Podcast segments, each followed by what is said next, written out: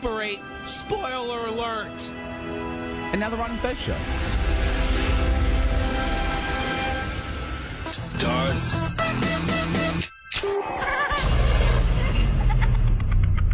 now. No, no, no, no. This sucker's electrical. But I need a nuclear reaction to, to generate the 1.21 gigawatts of electricity. What did I just say? The flux capacitor stores. this sucker's electrical. But I need a nuclear reaction to, to generate the 1.21 gigawatts of electricity. 1.21 gigawatts! 1.21 gigawatts! Great Scott!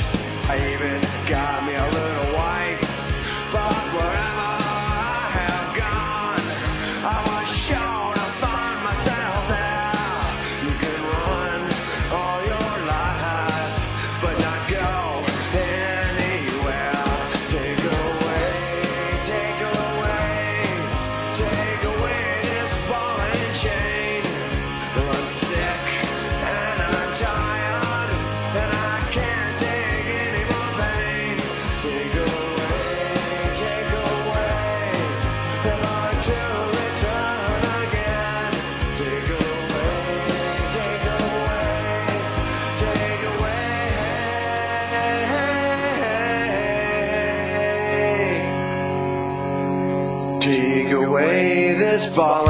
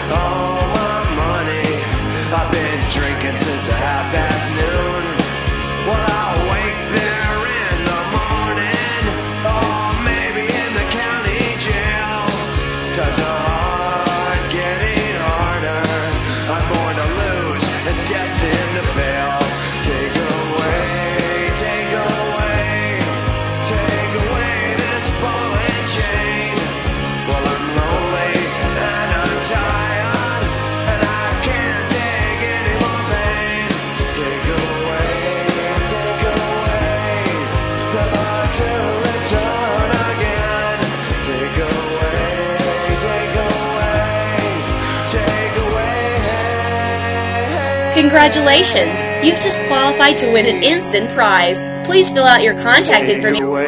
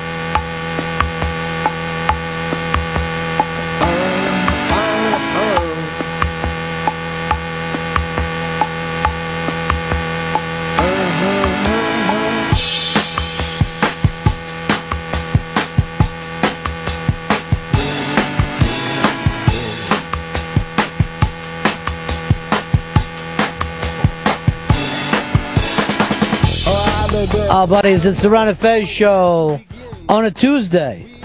Uh, you, of course, are listening to Frozen Ron and Fez.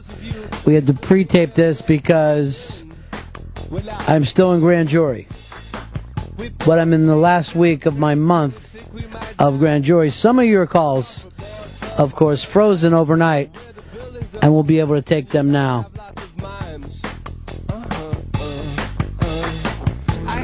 Let's go over here to um, let's go to Grant. Grant, you're on the Ron and Fez show. Hey, Ronnie, how you doing? Good. Hey, I had a question for Fez. Yes. Hey, Fez, uh, Sunday night they had uh, the Dateline uh, What Would You Do special, the Hidden Camera show. It was just dealing with um, bullying uh, and homosexuals and uh, how you would react. I was just wondering if you uh, got a chance to catch that. I did not see that one. Too many things Ah. going on Sunday night. That was a good one. You missed out. Let me guess, the kids failed. Um, a lot of kids, they uh, took a, a real uh, gay guy and uh, threw him in there with a bunch of teenagers and um, see what the kids would do. And um, most of them stepped in and uh, stood up for him. I was surprised. You know, the weird thing about that show is, I thought the last thing we'd want is our kids taped and then judged by a national audience. And yet, that fucking show does it constantly. Yeah, that's nice to people. What are you talking about? It's just bizarre. It's absolutely bizarre. All right, thanks, Grant. Um, That's why I was glad, like people like Chris Rock and Tina Fey came out against uh, Tracy Morgan over this past weekend, saying that that is just unacceptable behavior. What he did in that comedy club. which is what, Fez? Set the table for us, for everybody who doesn't know exactly what you're talking about or holding on to it as deeply as you. Well, he, while Tracy Morgan was uh, uh, performing in a Nashville comedy club, A he- national comedy club? a Nashville comedy club. Oh. Nashville. Yeah, he um went on an anti-gay tirade and saying that if his son came home and said that he was gay, he would stab him. Right. So, and then Tina Fey came out and said it's unacceptable. At first, Chris Rock defended him and then took that back and said I didn't realize exactly what he had said. And what was Chris Rock's last line? So now let me go to the Tonys without beating me up. Which was his way of saying, I'm getting bullied in my Broadway world. Yeah, that shouldn't happen either. So, but it just, I'm glad to see Tracy Morgan doesn't seem to be getting away with this. I still think he should be doing a PSA against bullying on NBC. Who would pay for that? Well, NBC has to do, uh, well, Tracy Morgan would pay for it. Do you know how much a commercial would cost you on television? To run a national commercial? And why, why should we even just say don't bully uh, gay kids? Shouldn't you also say don't bully kids with braces? Yeah, why they get singled out for all the great treatment? Don't bully kid with thick glasses or one eye. Poor Cyclops looking motherfuckers. You know they're going to get the Cyclops name.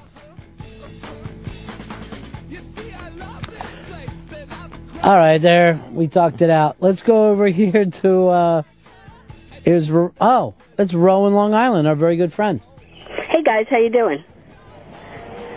Are you there? Yes, we are. Okay, listen.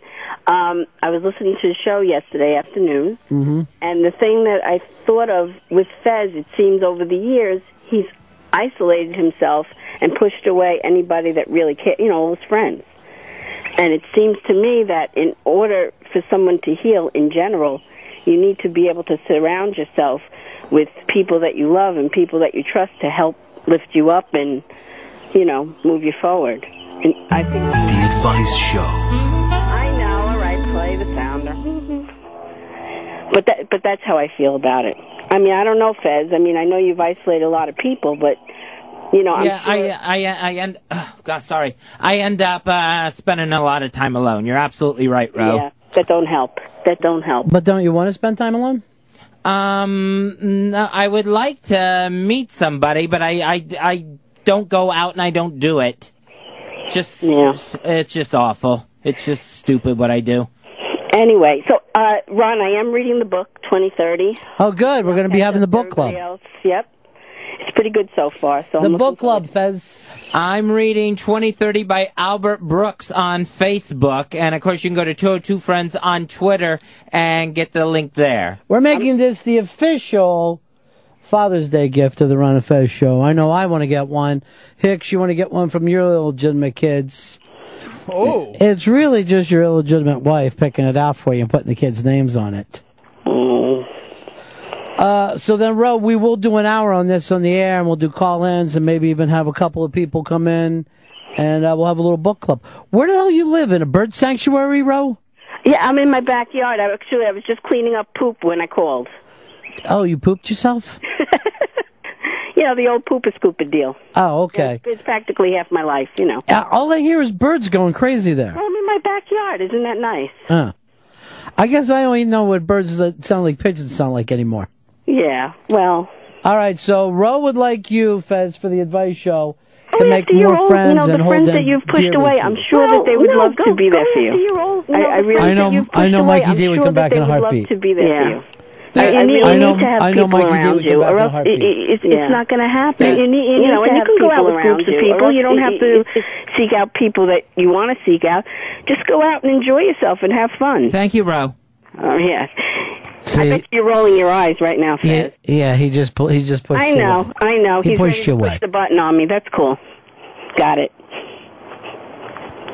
Fez, Take care. Bye bye. He just heard hurt Ro's feelings. I didn't mean to, but I understand what she's saying, and I and I know I should be doing that, and I haven't been doing it. You're really sobbing today, huh? Yeah. It's not a good day. No, it's a it's a rough one. What happened? What happened, Buckaroo? Somebody say something mean? No, I a nervous day. Where's the give and take, buddy? Well, open up. What's going on? What's happening there?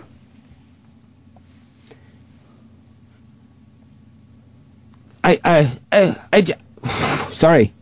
I, j- I have to go get those shots in a little bit. What shots? Uh, start those insulin shots. That's got you crying?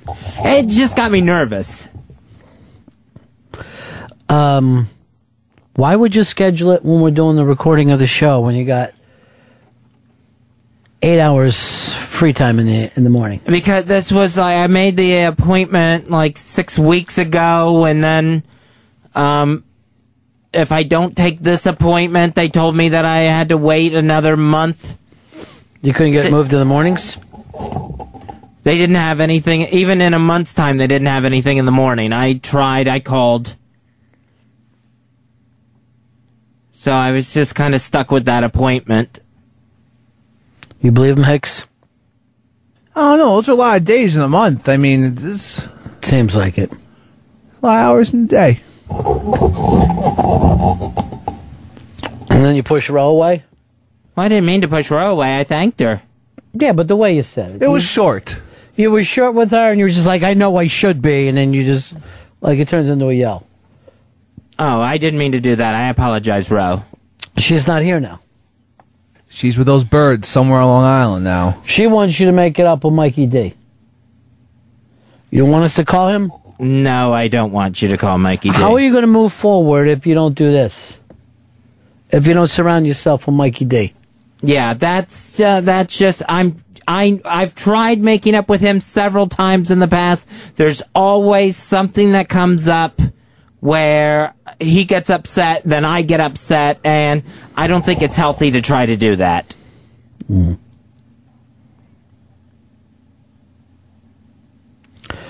Uh, Ken, Ken, you're on the Run Fest show. Hey, hey, Fezzy, did you have such a hard time saying uh, standalone fruit? Because that's what kids used to yell at you in the lunch line. Well, play that uh, piece for us again.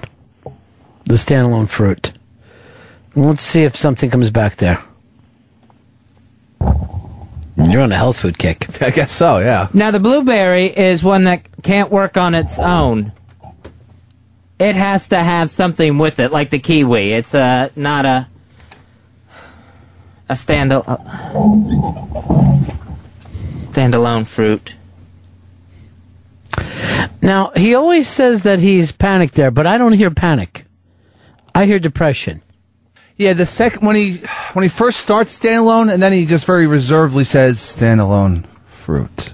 And that's the part that. That's just the soul crushing part. Yeah, that's the part that became famous. Uh, again, why don't you play the interns song about it? Now, all the years that we've done radio, not to, used to an intern making a song about the host, but uh, that's where we are these days. So here's the new no name intern about the host.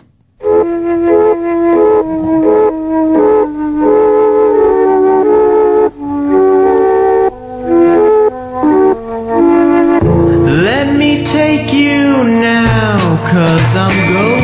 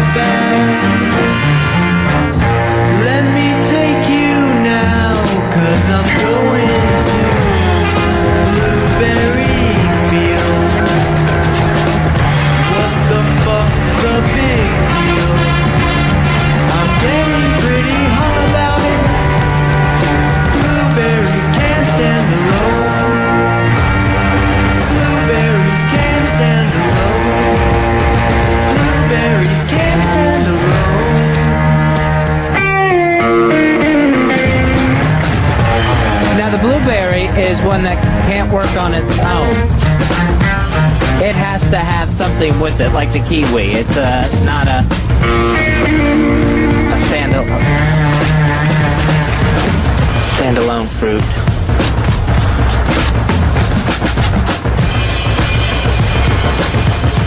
That's the uh, No Names Interns uh, new big hit song, uh, of course, called Blueberry Fields. Uh, come on in here, No Name. By the way, you should have a name by this point. Yeah, I don't know what my name is though. You don't know what it is, and yet you were able to come up with this song about the host. Not only just played on our show, but also on the O&A show. I heard, yeah. And I heard uh, that they said they'd love to have you as their intern. Um, obviously, they're not allowed to have interns. No one knows why. Yikes. I would think they would be allowed to have guy interns, but not even that. Nope, nothing. It's a All right. fucking boycott. That's crazy. Um, but here's the problem: when you're riding high like you are now, and I know that you're hearing accolades from everywhere, people are loving you. There's also going to be pot shots taken at you, and Fez runs with a brother by the name of Fred Brooklyn, and Fred Brooklyn has put together a song as a rebuttal. These are like the early '60s would have those answer songs. Yeah, yeah. So this is an answer song to Blueberry Field. Let's take a listen.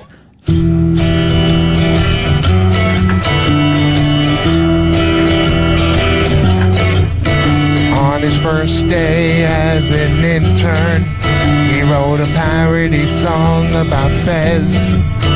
How blueberries were a standalone fruit, trying to fuck with Fez. The next thing he did was answer some phones and some general running around. He thought Julie was hot, then he heard Roland cry. He watched Pepper level the sound. He is the intern that has no name compared to Scruffy. I think he's lame for no money. Day after day, like the draft house kid, he will fade away.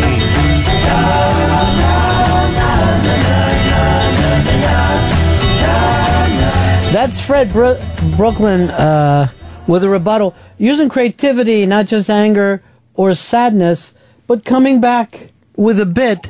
Fred intern. This puts you in the position now. Yeah, uh, no name. That was pretty good. Yeah, it was good. It was great. I And think then- it put you in your place. The weird thing is, I actually think that he had America singing the actual backup on that. So now your problem is, do you do a song about Fred Brooklyn? And there has in the history of music, there have been an answer song to an answer song, which I don't think there has been. Not this deep, Ronnie B. Yeah. Wow, this is like an authentic Paul and John relationship. Just It answering is. to each It's other's got songs. into that, but it's almost like if George would say, "Wait, I'll stick up for Paul," where Paul just sat there and felt sad about it. It's almost like Brian Epstein maybe went, "No, let me. I got some stuff down." Now, are you a one-hit wonder? You did the one song. You you don't have anything else for us? No, I, yeah, I got stuff. You you got other songs. Yeah. Is there anything that you finished yet? No, there's something I'm going to finish. It's actually an attack on uh, Radio Shark.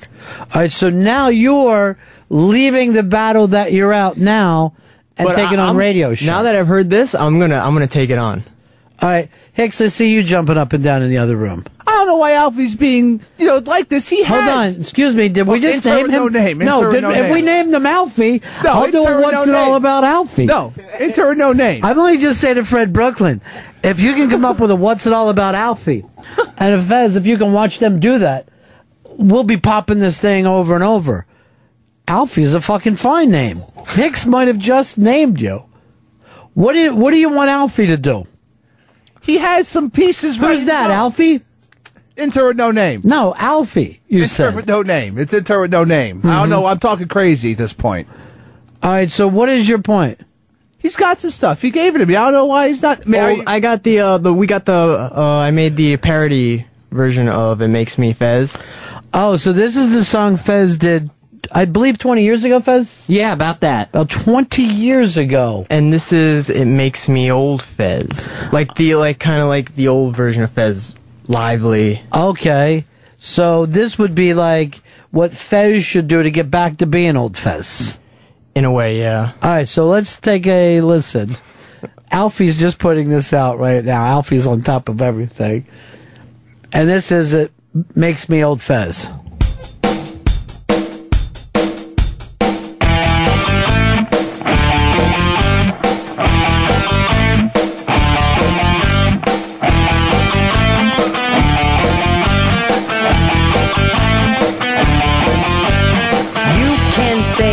You wanna settle down in a boring, quaint, white suburban town? You may be tired of the stampede of men, but no, not me, cause it makes me old fez. When I go out, all the boys are lining up like a five-star buffet. I can eat them all up. They give me quite a stiffy and they get me soaking wet. But that's just me and it makes me old fez.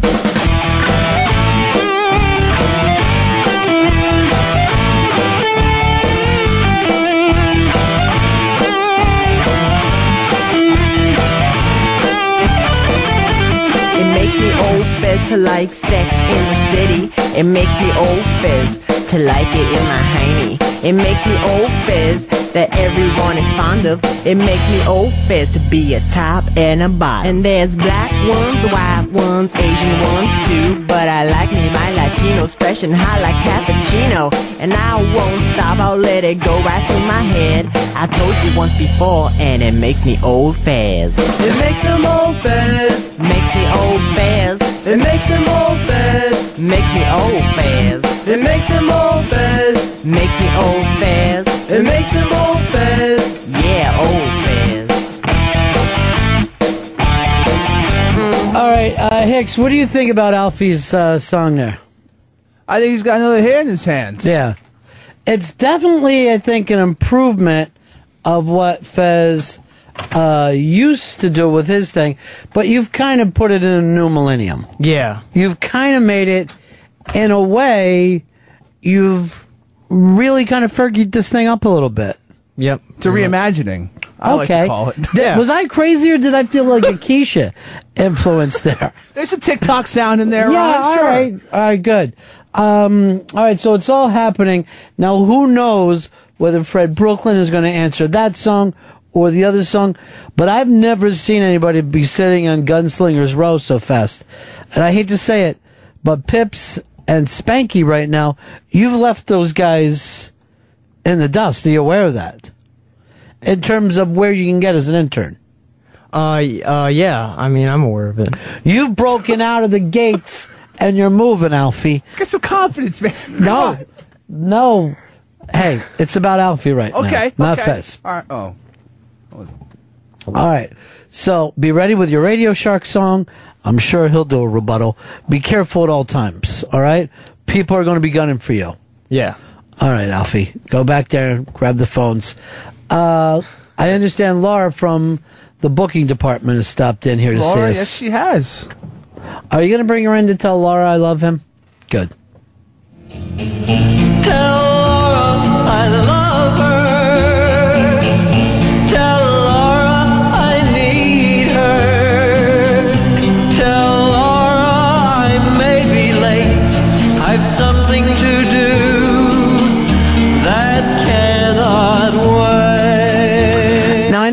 all know that uh, tell Laura I love her part, but what the hell happened? Wh- Why was he late? Did he die? He was probably just a jerk. No, I think he was dying. I don't think she was getting done up. By the way, th- something going on with your voice today? Yes, I finally figured out what it is. This is the best it's sounded in like a week and a half. Uh-huh. Um, I apparently have what's commonly known as laryngitis, but what I didn't ever realize is actually an infection of the larynx. Yeah. Um, I think most people just say laryngitis and it means like I can't talk or I yelled too much at a concert last night. But what I have is antibiotic requiring uh, It's a- voice box infection. It's ve- a very mild form of HIV. you actually have a sexually transmitted disease. Wow. Yeah. So you got. I'm glad you told me you, that. right? You got that going for you, uh, Laura. It's great to see. you. I wanted to get the opportunity to talk to you because Sunday night was your night. Oh my gosh, was it That's ever? the Tony's night. Now, in my opinion, the Tonys used to be one of the dullest shows on TV. Not last night. no one knows who anyone is, what they're talking about. Last night, or Sunday night, as we could say. Yeah, Sunday night. Looked like it was bigger than the Oscars to me. Bigger stars, bigger stuff going on. Well, um, first of all, I mean, it's it's much easier to watch the Tonys if you live in New York or have had another opportunity to see most of the shows. It's Right. always been like that. Last year, I think they tried to appeal to the crowds that haven't seen any of the shows, like Scarlett Johansson won an award and Catherine Zeta Jones won an award, and everybody in the Broadway community, I can't say everyone, Mhm. but there was a lot of buzz about like, really, were those the best performances? Or are you just trying to cater to Were they the, best Oscars performers, or were they being catered to? Um, you know, thinking back to last year, I actually really liked Catherine Zeta-Jones's performance in uh, uh, A Little Night Music, but I saw it very early in the run, and I heard that she faded off a little bit. Uh-huh. Um, uh, so I, I wouldn't have necessarily given. I, I might have given it to her, but I, I don't know. Scarlett Johansson was good, but I wasn't that moved. But this year, the the actors who won Mm-hmm. were, for the most part, Broadway stars, not Hollywood stars. But they still managed to bring this Hollywood esque glamour and excitement. And the people who won were truly enthusiastic. And even if you hadn't heard of them or seen their shows, it was fun to watch. Not to mention the performances, which were ridiculous. Ridiculous. You're in a hurry. You can't say ridiculous. What? You oh just no, say I just ridic? no, I, I just sometimes uh, abbreviate things. It just seemed like ridic means that you're getting another penis. To me, I need to be ridic. Yeah, rip out some cock. What's All right, you don't have to Ridiculous. seriously. Oh, sorry. A thing about you. All right, so it's ridiculous. I abbreviate a lot of things. Like if one of my friends had been seeing a new guy and they just decided to become boyfriend and girlfriend, I'd be like, "It's a fish." Oh, and, You know. uh, and what's that for? Like, the- Like the- official. Oh, I thought there were two fish. A fish? Yeah, get it now? Yes. That would just be one fish, though. So, a fish. Let's do this. If it's official, instead of saying if it's a fish, let's just say it's Nemoed. We'll just Nemo that fucker. It's been Nemoed. because we really do need our own language. Okay. Well, in England, I feel like they do that. They they'll have they'll have a word for something that rhymes with something else that it Right. actually means, and you like. Well, I learned this the other day from uh, a friend of mine who teaches inner school children. So, Pepper, I mean, you're going to give Inner me school children? Yeah. So they're in the school? Oh no, I meant inner city school children. See, if you're going to make fun of the way I talk, I'm going to make fun of the way you talk. I don't know what you mean by that. I didn't make fun of you at all. I was just trying to explain it to you. Where you, on the other hand, turned on me Yeah. like I was a fucking terrorist. Why attack? Should we cut all this out of the show, all the meanness, or keep it in? I've been dumping out. Don't worry. Good, thank you. Um, so if, like Pep, you just let me know that your name is Pepper. This is what the intercity school children say. So if I was to say, "What's your name?" Pepper. What's your government? And that is, what is the name that you have to give the cops? So everybody has like a street What's your name, government? a slang name, and then you say, "What's your government?" Wow. Mine are the same, I guess. Yours are, but do you have an online name? An online name? Yeah, like do you have like a, a name that you go on messages bo- boards, No. like L Dog Twitter? 43 or something. you could call me L Dog 43. I like L Dog. Forty three is your age. I didn't know. When I heard L Dog forty three, I wondered where it all came from. I was born in 1943, actually. Oh my God, that's great! A war baby. You hear it? Daddy's coming home. he just beat Hitler. Now let's get back to. Uh, I think the Tonys. Here's the really big story: the South Park sweep Mm-hmm. of the Tonys. Two things happened. Did anybody think it was going to be this big? That it was that head and shoulders above all the other shows? Before it came to Broadway, I think people were like, we'll see. But from the moment that it started performances, I think yes. I think every single review has been fantastic. And did you see Chris Rock presented the award for Best Musical? Mm-hmm. And the way that he introduced it was like, do we even need to open the envelope? Right. Everybody knows what it's going to be. And I think that there was, even before the awards started last night, people were like, does anybody else have a chance? And it's too bad because there were some great shows this year that I think could have won in that category in past years. There, you know, there was a really high bar this year. Well, here's what Matt and Trey did. I thought was so great because they weren't regular Broadway guys. Not at all. They came to Broadway, unlike Bono, unlike Paul Simon. Uh, when those guys came to Broadway, they tried to break the rules a little bit. These guys did an edgy show, but it really didn't break Broadway rules.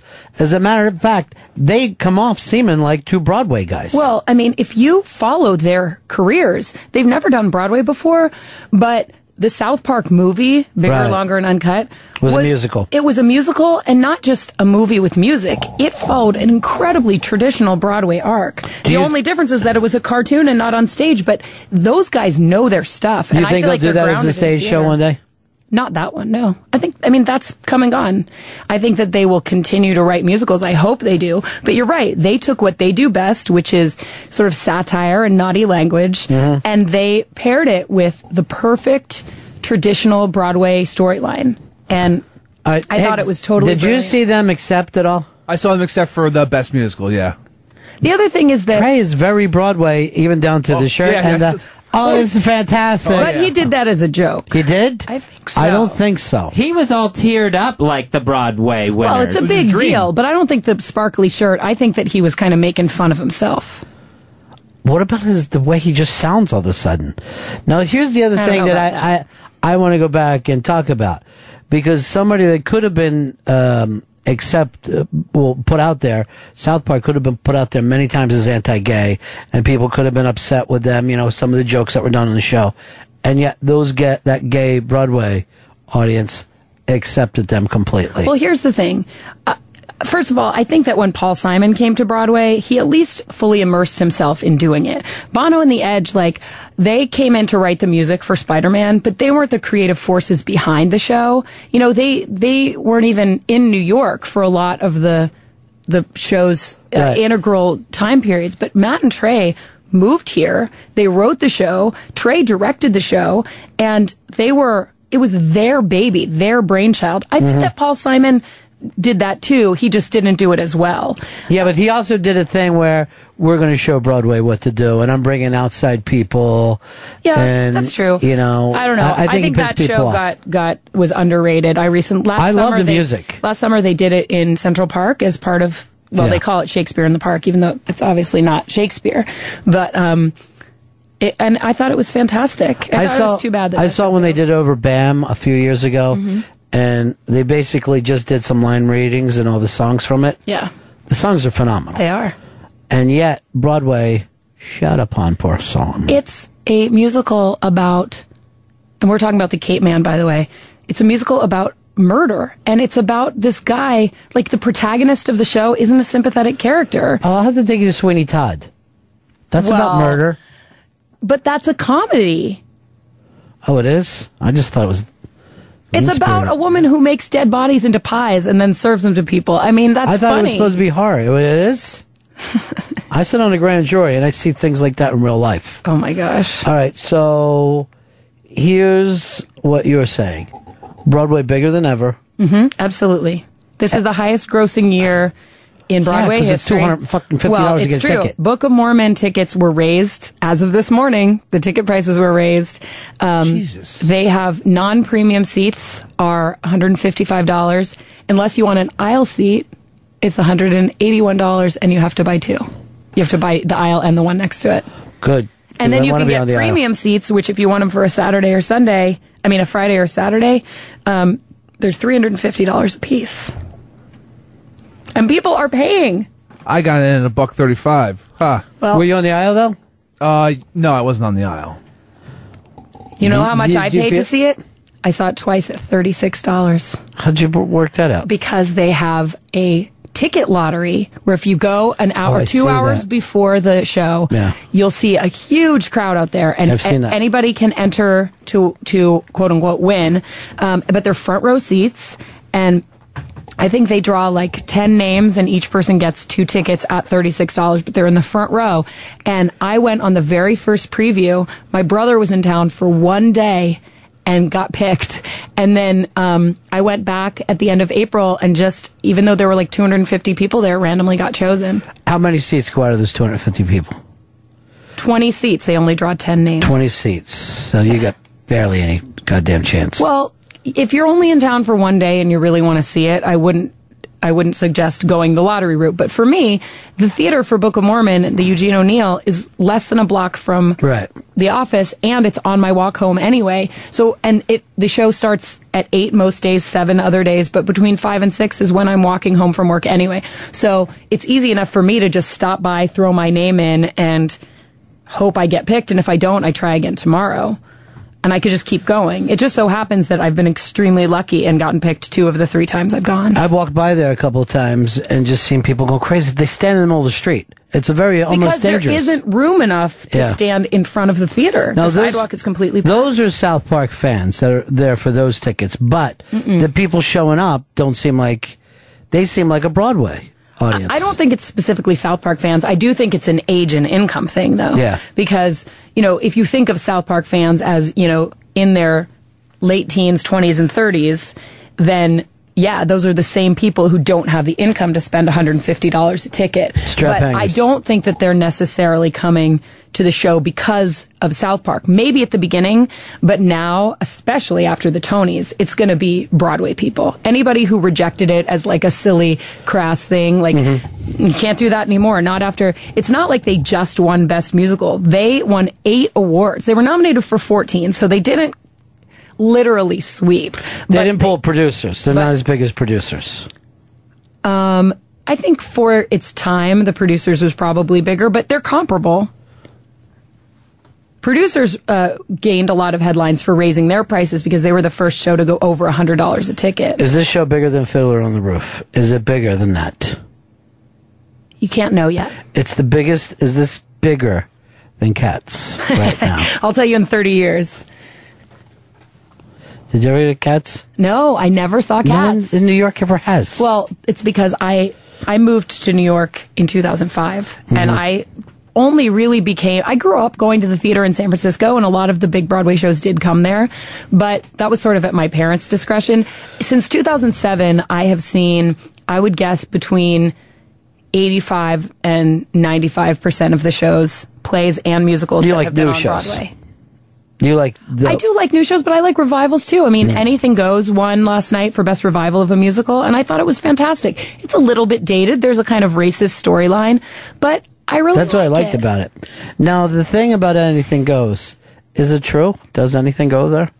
on that boat that they're on in the. Yeah. I think so. Yeah. Yeah, that's got to be what almost hundred years old. Oh my gosh. No, I guess I seventy know. years old, sixty yeah, years Cole old. Porter. You know. Cole Porter was pre. Dun, dun, dun, was he pre-war, right? dun, dun. Pre World War Two. I don't know. I feel dumb when you ask me things like that. Oh, I want you just to know everything before you come in here. I I you be will like tell a you, Google you head. can ask me pretty much anything about Broadway between 2007 and 2011. what we're gonna do is I'm gonna get a. Uh, my guys are gonna put together a Broadway test. Oh no! 2009 to 2011, and before you leave here, I'm gonna go over this with you. Uh, some people said they felt bad that Jim Belushi didn't get nominated this year. That he was really good. He was good, but th- again, the pool of actors and shows was so so great. Yeah. And I, I don't. I think Jim Belushi was good, and I have nothing bad to say about his performance. There were just other performances that were more noteworthy. Where where did Fez go? He just.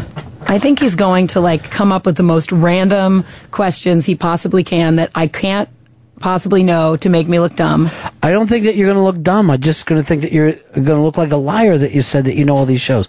But you do go to these shows. I go to about I go to between 2 and 3 Broadway shows a week. And you'll even go alone to a show, right? Oh yeah, all the time. I went to to the first preview of Anything Goes by myself. Hmm. And how much you normally pay for a ticket? Um, it varies widely, but I Uh-huh. would say it averages about fifty dollars because uh, maybe even less, maybe more like thirty-five. Because occasionally I can get tickets through work, not as often as I'd like, but occasionally. Why aren't you the Broadway person here? I actually am now. Then why don't they just give you tickets to everything? More and more they are, but there are certain shows that you know, like Book of Mormon, didn't do any press tickets. Hmm. And I had already seen it by then anyway. That's the other thing is that press night usually comes the last week of previews, and I would say previews generally run three to five weeks. So I want to see it before that. I like to go to the very first performance. You is that? Um, I think that part of it is just that I'm so excited about new stuff. Part of it is that there are so many shows coming out that I feel like I need to like cross them off my list as soon as I can. What is the? You're starting to get obsessive about this, though. You're It is like, a little bit OCD. It is. Yeah. Yeah. It's like collecting something. You know, when you have a collection, you want it to be complete. You want to do everything. There's great pride in being able to say, I've seen every single show on Broadway. And the truth is, I can't say that right now because I haven't seen Sister Act yet. It's the only show currently running I haven't And seen. when you see that, you're going to feel complete. You'll finally be able to rest at night. Yeah, but then Masterclass is opening at the Friedman Theater. I never even heard of this. Weeks. Masterclass? Yeah. Oh, it's the Maria Callas story. It's a revival. Mm-hmm. Hex, are you familiar with it? No, not at all. It's about classical music. Like uh, I've got an it's idea. definitely not the the South Park audience. Has anyone ever really done an animal act on Broadway? Because I have an idea called Guys and Dogs. And it's really just you're bringing animals out. Actually, this year there were two significant animal acts on Broadway. Warhorse? Warhorse was one, That's and not- Bengal Tiger at the Baghdad Zoo. By the way, And the that- tiger was played by Robin Williams. That war horse thing is one of the most amazing things I've ever seen in my life. I don't know how they do it. I don't I don't know how they pull it off, but that puppet, I guess, is it technically a puppet? It is. It's a puppet that's run by three actors. I've never seen anything look so real in my life. And I don't know why my eyes start to go away from the actual people running it. I'll look, I'll see them at first, and then I just focus on the horse puppet. I think it's amazing. Did you just see it on TV or did you see it? I only the saw it on TV. Okay, so here's one of the, the reasons that I think that you don't look at the people running it. First of all, a couple of the people are actually inside, so you know you can sort of let those fade. But there's a guy who runs the head who Right. like holds it on a stick. But if it, when when I was watching the play, I noticed this. That guy maintains eye contact with the horse the entire show. He doesn't ever break that contact. He if he looked, if he put his attention toward one of the other actors or toward the audience or toward the ceiling or the set, then you'd follow his eye line. It's but interesting. I think that when you look at anybody, if I look over at Fez and he's looking at his computer He's screen, back. I want to know what's on that computer screen. I follow his line of vision, but he he was looking very intently at you. Then I think, without realizing it, I'd want to look at you. How come you don't look at me, Fez, during the show? How come you're always looking at the computer screen? That might be one of the reasons why people are going like this when I'll be interviewing people. They go like this. Is there anything on the internet right now? And I always go, why are they thinking that? Uh, what big guests you got coming in? I don't know. I didn't bring my book. You seem like, uh, are you still into the thing or is it just all about Broadway for you? Are you still like oh no, guests no. I'm definitely. I mean, there's you. You have Simon Pegg coming tomorrow, right? No, Oh yes, you don't. no. Oh well, he's going to be here. Well, that's great for others. You never think of running Fez anymore. Do I, I? The first thing I did when he was offered to me was I came to Fez and I said, "Do you want him for Unmasked?" He said, "We already had him." Yeah, I know, but we only did the one movie with him for Unmasked. We could have done another movie because we just really focused on him. Well, I put my foot in my mouth on bringing him up at all, but he is going to be here, and I did offer him up. Did you know that, Chris? He was on the Talent of Ales. I don't know. Or did you just think that we did him as Unmasked before? My team is, as you can tell, they're being very quiet now. They're very, very weird around me. Well, I wasn't trying to throw anybody under the bus. I don't know. Can we talk about Broadway again? No, uh, now this makes you tense. The Simon Well- Pegg thing. No, the Simon Pegg thing doesn't specifically, but you know, sometimes there will be multiple people working on a show and one person will say no and I take that as a no and then somebody else gets upset and then I feel like if I mention that then that's like I threw them under the bus and then suddenly they're mad at me. Is there too many people from my show talking to you? Is that it? No, not at all. Is that why we never get Simon Pegg anymore? we used to when we were just XM. I know my guys haven't said a word. Yeah, I had. Uh, well, I had said what Laura t- said. I said to her that we had done Unmasked with Simon Pegg. Yeah, but we like him for the art show. Yeah. And I think I- that I think that was just a case of like before when I first heard, I went to to Fez and said, "Hey, do you want Unmasked with Simon Pegg?" He said we already had it. Then a couple days later, I sent out the list that goes out to everybody in the building saying, "Here's who's coming up." And I don't know. I just didn't. I either didn't get a response, or I filled the schedule before I got a response, or whatever it was. Do you hmm. think your listeners find this fascinating? Oh, I think they love to know what happens behind the scenes. I just have this deep fear that I think has hindered me a little bit that about people being mad at me. I really don't like it. I just I'm such a people pleaser. I just want everybody to be happy with me all the time. And Well, do you- sometimes that's I have two people who want different things and it just uh Who are the two me the people that, that want different things? Who are the? Wh- where is this tension coming from? It, in this room right now? Yeah. It's not people who want different things, but it's like I hear you know, it's like I don't want to be like, well, he said this, Right. and then like put the blame on somebody because I don't know, maybe there is an email requesting it deep down inside my archived emails, and I missed something. So I think it's better for me to just take responsibility than to throw anybody under the bus. But if you'd like me to try to get you some time with Simon Pegg, I'll see if I can extend his schedule. Well, I'm doing. You know, Why I don't did I even. bring up Simon Pegg? well, I don't know even what what time he's coming in because I He's got going to be here for, for a bit of the day. Yeah, because I got- doing like six shows. I got jury duty all day tomorrow. No, you don't have to bend over backwards for us. But see, we also have a, a difficult time communicating where everybody will act like I don't know. Well, you know what that's when like. I send out when I send out request lists or, or guest, available guest lists, they go to Chris, Fez, and Mark Zito. I think the only person who doesn't get them is you. Maybe And- I should get them. Well, then, huh? in general, that's up to you and your producing team. In general, I only deal with producers on shows, but there are some people, some talent in the building who've asked me to be included on their list. Who, who's one of those people? Who's one of those people who gone? I'm going to be part of it. Uh, Frank DeCaro. All right, so Frank DeCaro should right now be my motto on how to be because he's seriously he's running with the devil. Um. All right, so you're now doing authors. Yep. And Broadway. Mhm. And what else? Um, basically, anybody who's promoting something that's not a movie, a TV show, uh, that's it. Basically, people for the talk channel. Yeah, it's it's basically anybody who's promoting a project that's not a movie, a TV show, or an album or a concert. So it's it tends to be mostly authors because that's what celebrities are promoting. That's Mhm. not TV, movies, and and albums. But um, sometimes it's charity events. Sometimes it's public appearances, like a talk at the New York Times or the 92nd Street Y. Sometimes it's um, like a makeup line or whatever their pet project is. So all that stuff will get filtered to me. So it has less to do with the person and more to do with the project. You know, I haven't been back to 92nd Street Y since the Elaine's closed, and now I don't even know if I can do that because I used to do both those things the same night.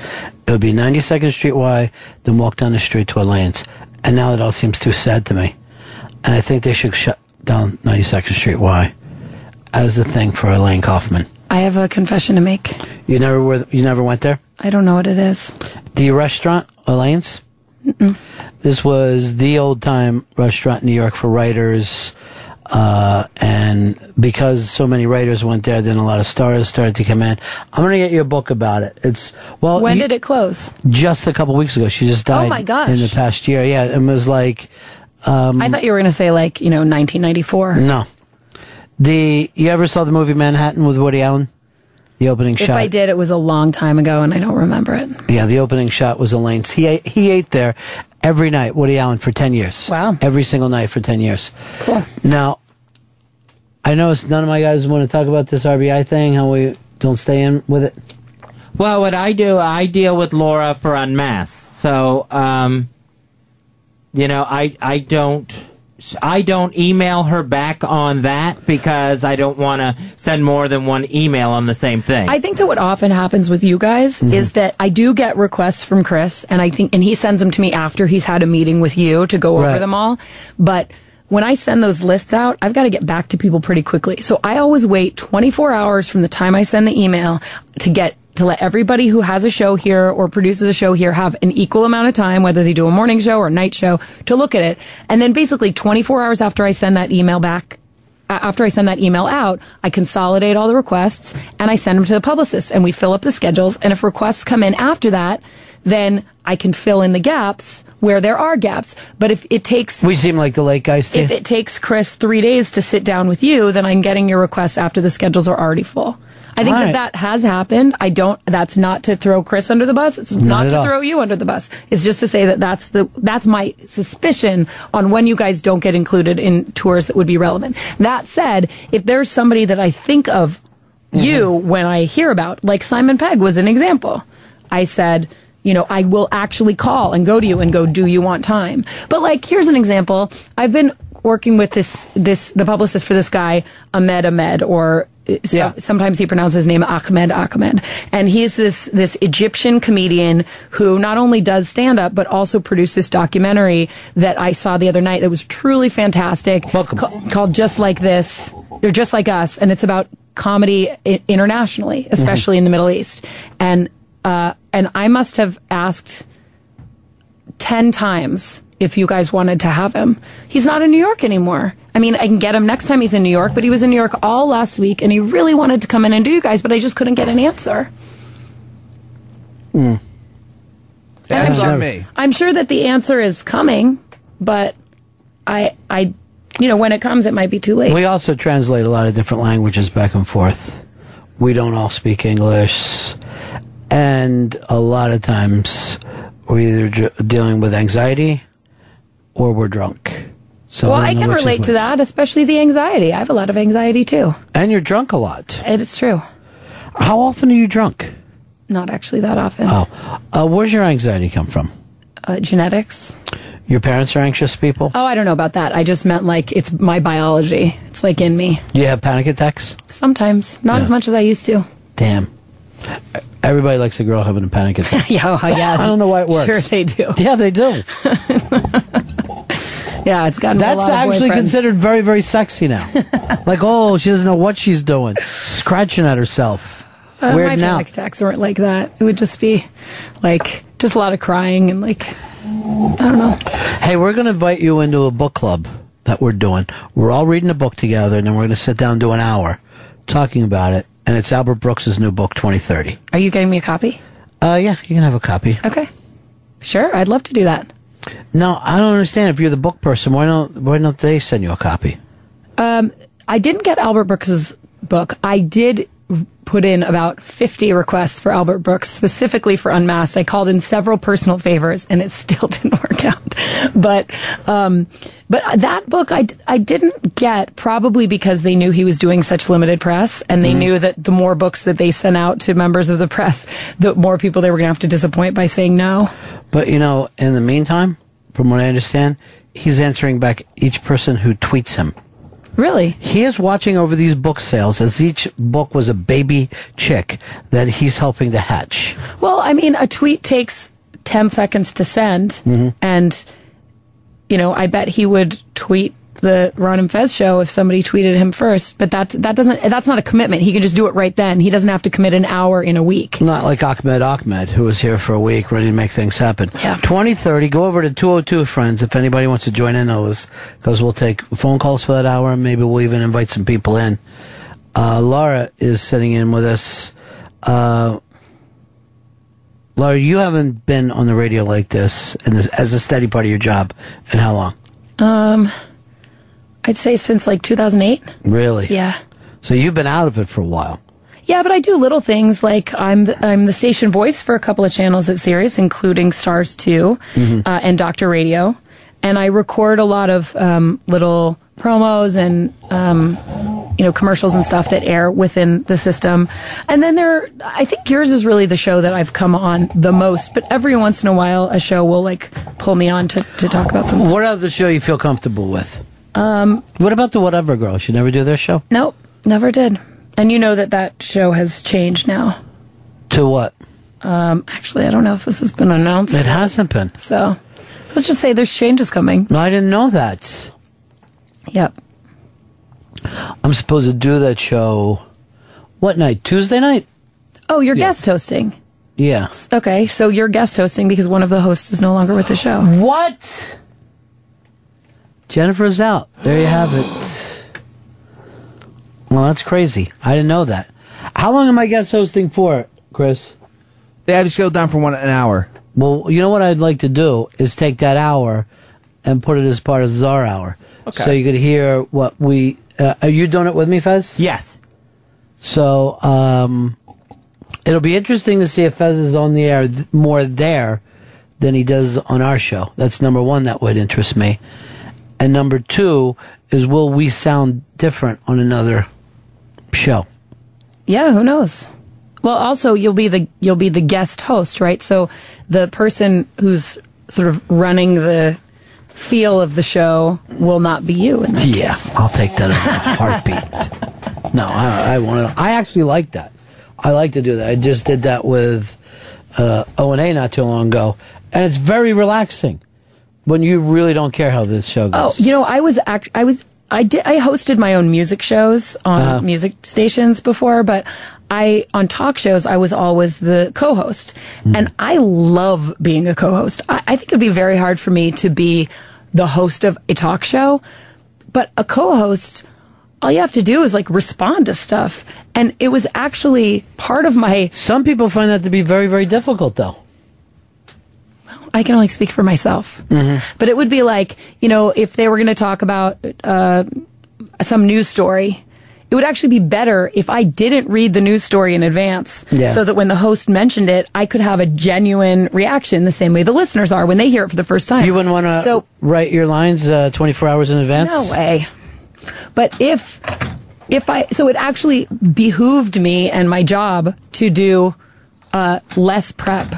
so all I had to do was like show up and laugh at the host jokes All right, I'm and gonna. speak my mind, which I you know never have. A problem We have eight questions for you now. Okay. This is Broadway trivia. Yeah, and supposedly, Chris, I'm going to check with you because I know the kids did it back there. This is all in the last two years. Between 2009 and 2011. All right. What Broadway production featured an appearance by Cousin Brucey? Memphis. Memphis is correct. Well, we still haven't fixed that yet, huh? We're still going with that? I thought the wrong one was the one that was the problem. I didn't know the bad, the right one. All right, let me hear the right too. one again. All right, let me hear Ron. Okay. What do you think of those sounds? Did you like them? Yeah. All right. I didn't like the sound of the wrong one, but not from an audio standpoint, just because I don't want to ever hear it again. Oh, no, you never want to hear it again. Um, let's uh, go over this next one. What famous cell phone company spokesman won the Tony for Best Actress in a Musical in 2010? Cell phones. Okay, best actress in a musical last year. Yeah. Cell phone companies. Oh, Catherine Zeta-Jones. Is correct. I forgot that she did those T-Mobile ads. Boy, this is these are not difficult That- questions. The, the clue about the cell phone thing actually off. threw me off. If you just said who won Best Actress in a Musical, I would have, I would have known. Um, this musical, based off a popular DreamWorks movie, closed in January 2010. Shrek the Musical. Now, I think some of these might seem harder to our gang in the back rather than to uh, a Broadway aficionado. Well, I, I mean, I think that's good. I was expecting you to say something like, you know, uh, how many performances did such and such run, and I wouldn't be able to tell Guess you. what? That's what I was expecting. I didn't know they come in here lobbing softballs. No, but I think that these are reasonable questions. Who made his Broadway debut in 2011 playing the character of J.B. Bigley? J.B. Bigley. John Larroquette. There's in his. How to Succeed in Business Without Really Trying, and as of last night, he's a Tony winner. He is a Tony winner. Which, by the way, that was the one award that really shocked me last night. Who should have went to? Rory O'Malley from Book of Mormon. Book of Mormon. I think that they wanted to show throw something to a TV star I think that's true. known to the people in the Midwest. Yeah, I think that that's that's probably the case. But I'm telling you, Rory O'Malley is my favorite part of Book of Mormon, and I was really sad he didn't win. It was almost like they shit in his mouth. It almost was. Yeah. Yeah. Um, Anything Goes won the Tony for Best Revival of a Musical in 2011. What won in 2010? Best revival of a musical in 2010. I definitely know it, but I'm blanking. Oh, was it a Little Night Music? No. What was it? It was, of course, La Caja Falls. Oh, of course. And you know, La Cage aux Folles. Say it with me, Ron. La Cage aux Folles. The Caja Fall. um, is the only show in the history of Broadway to have won the Tony three times. It won when it first came on the scene. It won for its first revival, and it won for its second revival. That all sounds smart. Too bad you didn't get the answer, I know. though. That's, that's a- cool. I'll take the wrong. But you can see that even though I got it wrong, I still have some knowledge about it. I'm sorry, what did you say? What were you saying? I got it wrong. Give me the next one.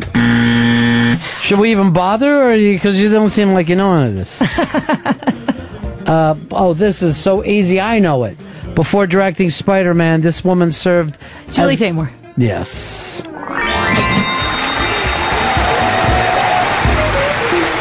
Does it say? Served as director and costume designer for Lion King? Uh, no, as consultant on Michael Jackson's This Is It. uh, the star of the movie The Rocker starred in this Tony winning uh, musical from 2011. Tony winning musical from 2011? Book of Mormon? Yeah, and also starred in the movie The Rocker. Oh, I'm supposed to name the actor? Yeah.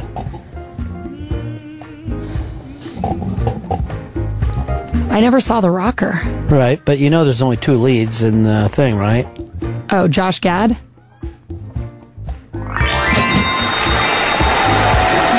You got one more.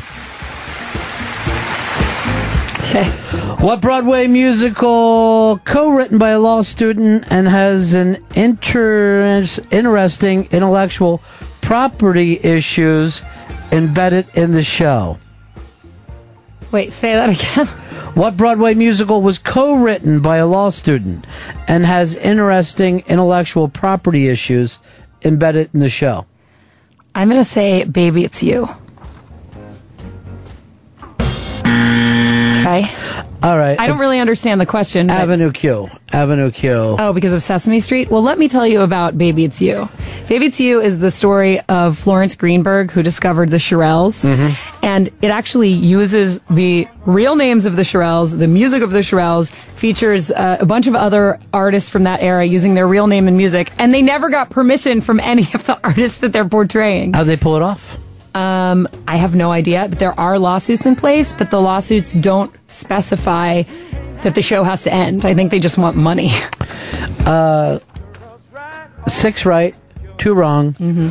a solid C minus. Six out of six out of eight. Yeah. C minus. C minus. Yeah. Oh, yeah. I took off a half a grade point for your wise ass attitude over Lacasia Falls.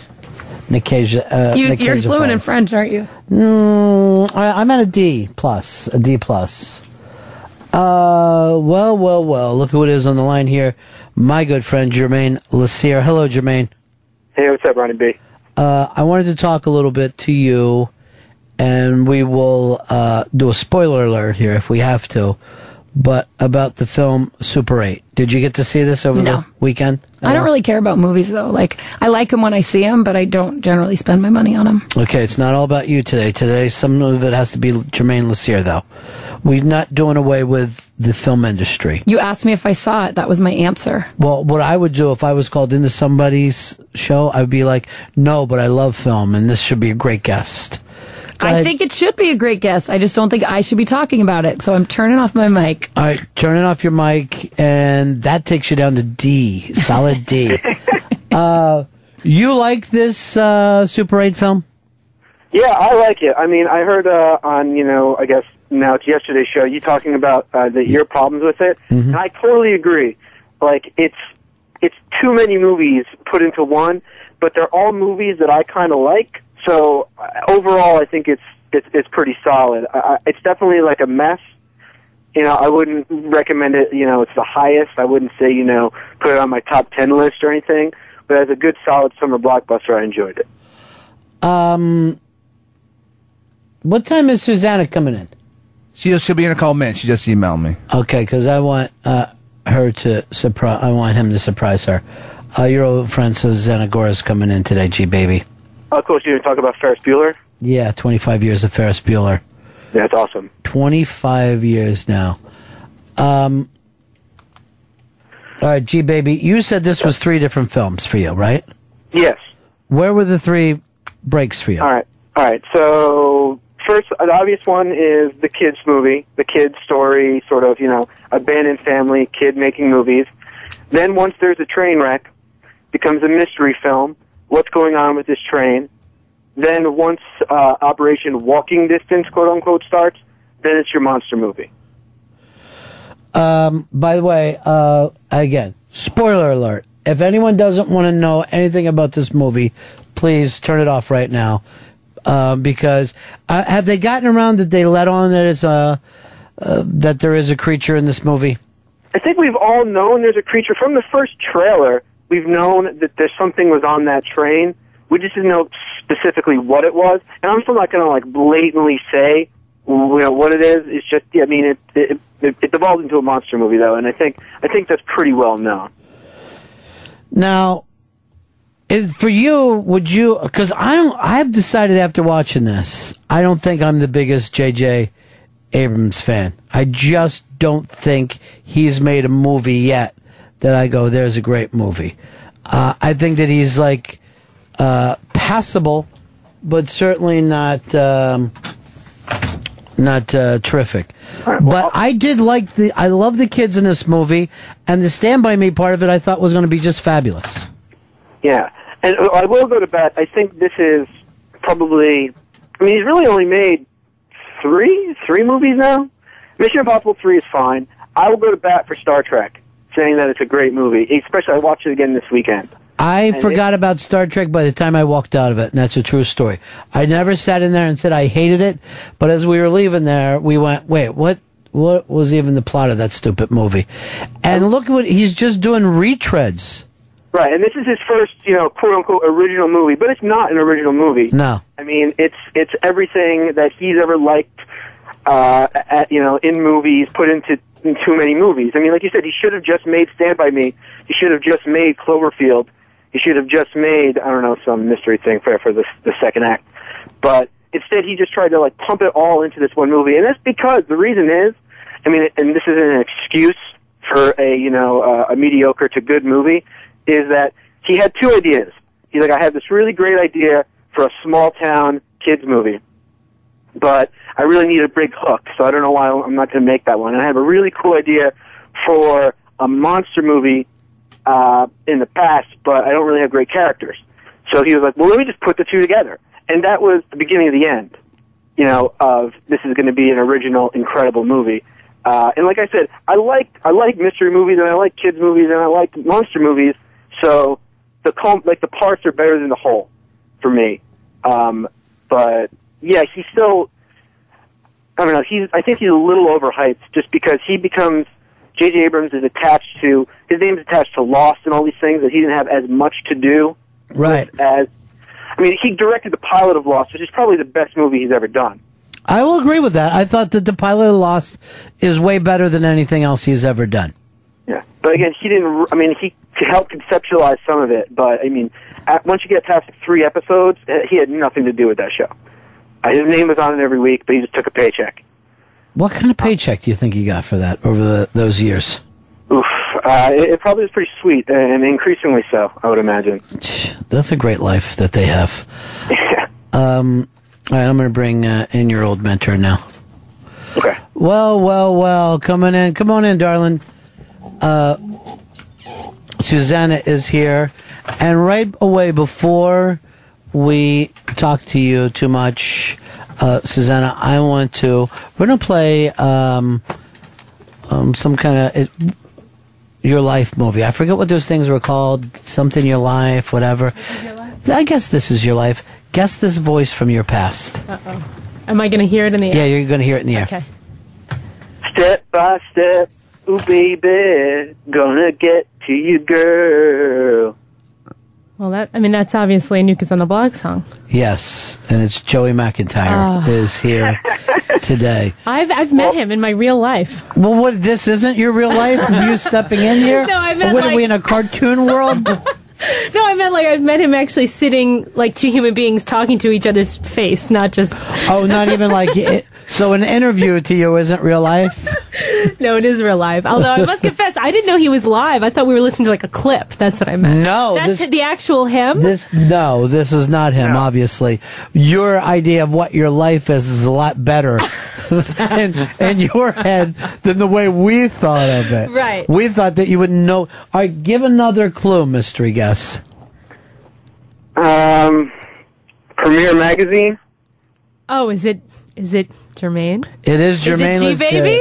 Yes. Oh, now I see why he was singing step by step. Oh yes, okay, it's all coming back to me now. Now, why would you guys dance step by steps no, together? because Germain, this is how this is you know how time flies. Was my like star intern at Premiere Magazine. Really? Yes, he was my. By the way, b- star. Premiere Magazine was terrific. It was a it's really, really missed. and it's such a shame that it's gone. I don't think anything really, f- you know, fills that void Mhm. where it's serious film journalism, but it's also fun. Right. Not too cheesy and not too serious, just perfect right in the middle.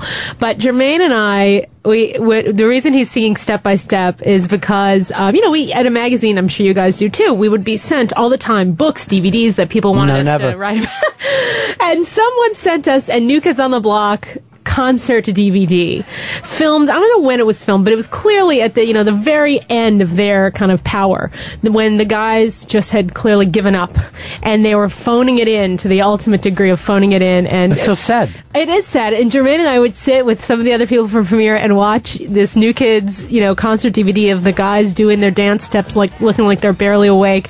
We would just laugh till our stomachs hurt. So that's mm-hmm. that's why he's singing step by step.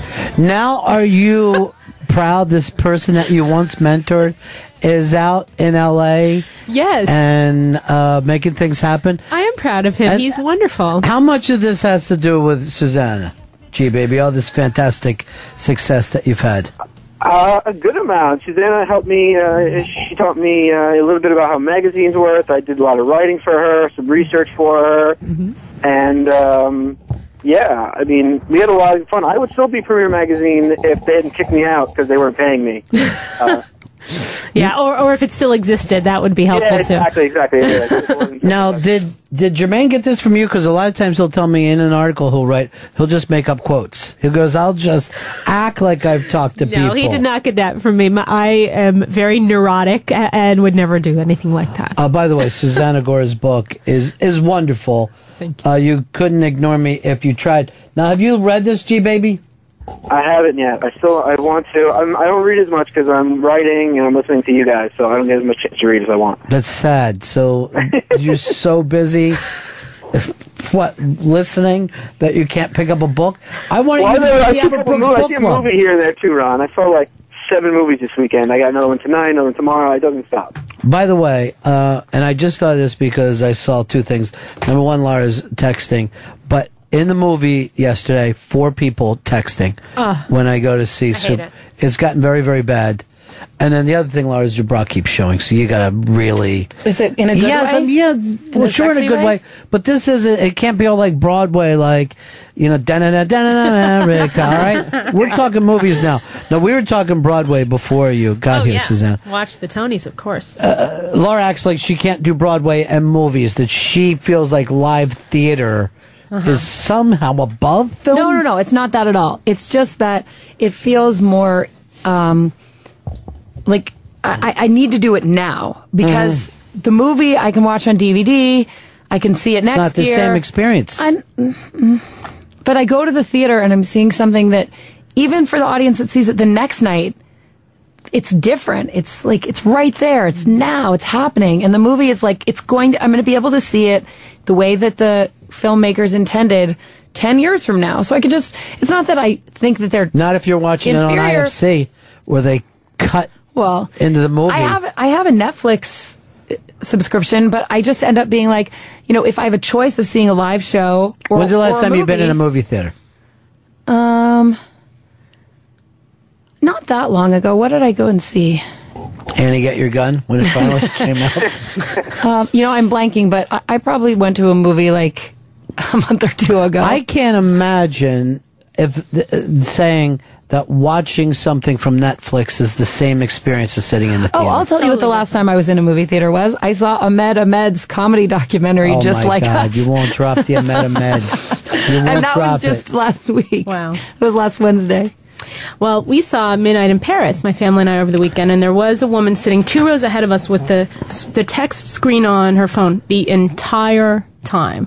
And I didn't, you know, if she was right one row ahead of me, I would have like Yeah. leaned over and kind of, but I didn't feel like leaning over two rows of people making whole issues. So we just kind of tried to deal with it. But I actually, in a way, think it's more distracting than talking because the visuals are totally ruined. You know, a little whisper No. here or there once or twice, you can kind of get over it. But that glow totally ruins the whole visual. I will say uh, the the when I brought up the people, the glow. The I think there were like five or six rows ahead of me, and then another one eight or ten row, and it still was bothering my. It's horrible. Do you know what I saw once? I did go to the movies with my sister, and there was uh, a a couple with a kid, and they had instead of and the kid it was a kids movie. I think it was Toy Story three, so the kid was old enough to enjoy the film, but they had brought. An iPad, and the kid was watching a different movie Oh my on the God. iPad in this, and, and I was like, "Are you kidding me?" Yeah, that's bad. That- because that that's is not even just that's not even just a lit up screen. Right. That's like all the That's motion, bad. and it's not even just on a phone screen. It was Yeah. an iPad. See, but we can't just give up going to the theater and only watch it at home. The thing, the perfect, the perfect scenario is in the theater with lots of other people behaving really well, and you can see. That would be That's great. perfect. That's Yeah. better than sitting at home. Definitely. And obviously, it's better than you know being in a theater with people being jerks. All right, uh, G baby. A couple people want to bring up Super Eight. Here's Mike in Austin. Go ahead. Hey guys, I heard a little bit of your conversation, and, and before I get to my point, I guess I, I, I would say I, I also saw some of the silliness that you guys talked about, and again, spoilerific, but you know, when when you got to the train crash part of it, and, and it was kind of silly, I, I certainly uh, agree and, and got that part, but I, I think I appreciated it as being in the style of that genre. I mean, I think there's there's a lot of those kinds of action movies where the suspension of disbelief has to go fairly far. The thing that the guy could still talk after running a, a, a truck into a train, that was ridiculous. Oh, yeah, that was- But when they did the Lost, oh, we've found this old movie that explains every plot point, you would have had to been a child to be okay with that. Yeah, you're right. That that part was pretty stupid, and and that was one of the things we were talking about on the way home. Uh, but but the other part of it that jumped out at me when I thought about that was I kind of thought back over Lost and and how there were similarities to Lost in this. But then I thought about the Trek movies from a couple of summers ago, and I, I haven't seen Mission Impossible three, but everything I've heard was that it was sort of a good, you know, in the in the pocket of being a Mission Impossible movie. And I guess what I kind of started wondering is is J.J. Abrams really a sort of a glorified cover band in terms of what he does? Is he is he really good at imitating or fitting into a style of somebody else? Does he have any particular style of his own except for lens flare? All right, I, I'm going to let G Baby answer that. Uh, and what he's saying, G Baby, is uh, J.J. Abrams uh, a Hollywood hack, and it's not necessarily an awful thing. You got to be good to pull off this, but is it still kind of hack work? I don't think he's a hack. I think that he's in danger of becoming a hack um, if he keeps doing this and doesn't really show his like true originality. But I mean, somebody brought up online, and it was a, it's not a, a, exactly equal, but all movies are all influenced by other movies. I mean, like if JJ's a hack, what's Tarantino when he's just ripping everything from you know the seventies? But it's- he does it's- it a lot. He does it a lot more, a lot well, a lot more subtle. But I think Abrams has a style. He's got a really uh, strong visual sense. Uh, does he, is a lot of it from Spielberg? Yes. Are the lens flares his signature? Are they a little distracting? Yes.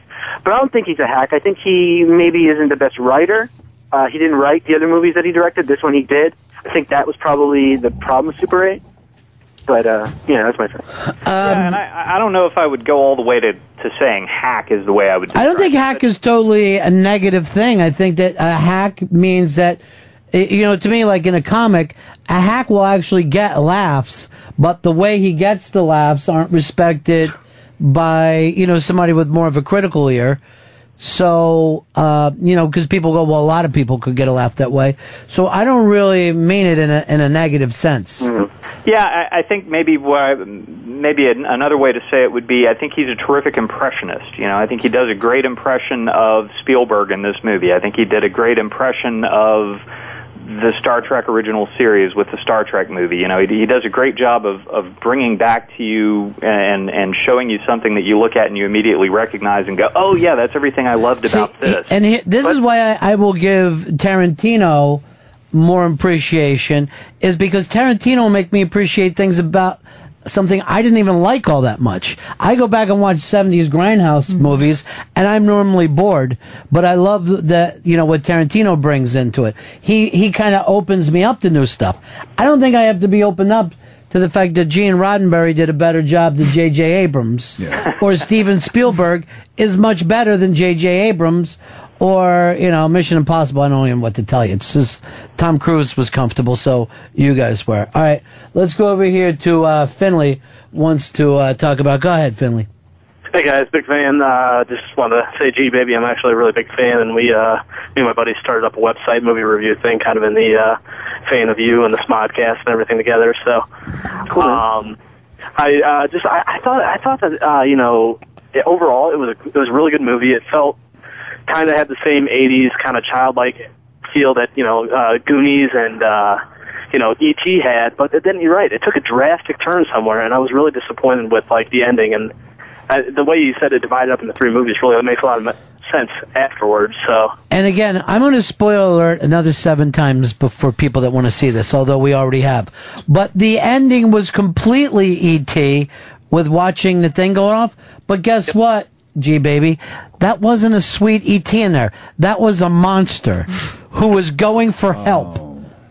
And So we're he's a mo- yeah, I, I heard that argument, and people are like, "Why do they? Why should we care about this alien? Because he's been killing people." A, he didn't kill a lot of people. He caught some people, but I think A, I think the way I read into it, and I haven't seen it twice, is the kids are naive, and the kids all they know is that their teacher wanted to free this thing, and once they saw, and once they got touched by him, they were like, "Okay, well, we want to help free this thing, and plus it'll help me save my girl." It was catching human beings, hanging them upside down, and eating them like a spider. Why didn't we kill it then? What the fuck? We actually helped it get away. Oh, bullshit. We were supposed to feel happy. uh, that Dharma Initiative thing, you got to admit that was that was hideous, right? Did you hate that at least, G baby? I loved it when I didn't know what it was, and I, I was a big fan of Lost. But I mean, obviously, it sort of dropped the ball in a big way. But again, that wasn't J.J. Abrams. You know, it was Dar- not Darman had nothing to do with J.J. Abrams. That didn't come in until the second season. At Cloverfield, you don't hold him responsible for the 9/11 porn of Cloverfield. Jesus. Uh, not as much. I mean, he had more to do with that than he did Lost. He sort of conceptualized that with uh, with his best friend Matt Reeves. But uh, uh, I get my my most interesting thing about Cloverfield is uh, it, it was the monster and its sort of mythology, but it, some of that was off camera, which was kind of upsetting. Uh, all right. Talk to you later, uh, Charlie. Uh, before we, uh, uh, and we do have plans today that we're going to talk of 25 years now. Ferris Bueller's Day Off with uh, Susanna, uh, which is embarrassing that this is 25 years ago. Because it doesn't feel like it to me. No. I would say seven years ago, tops. um, this is everything that your grandparents uh, warned you about that life was going to go by too fast. Uh, but how did you like the new Woody Allen? How did you like the? I thought it was wonderful. I remember thinking Owen Wilson would be a strange choice to be the kind of Woody Allen avatar, you know, playing Right. the neurotic writer, but he was actually wonderful.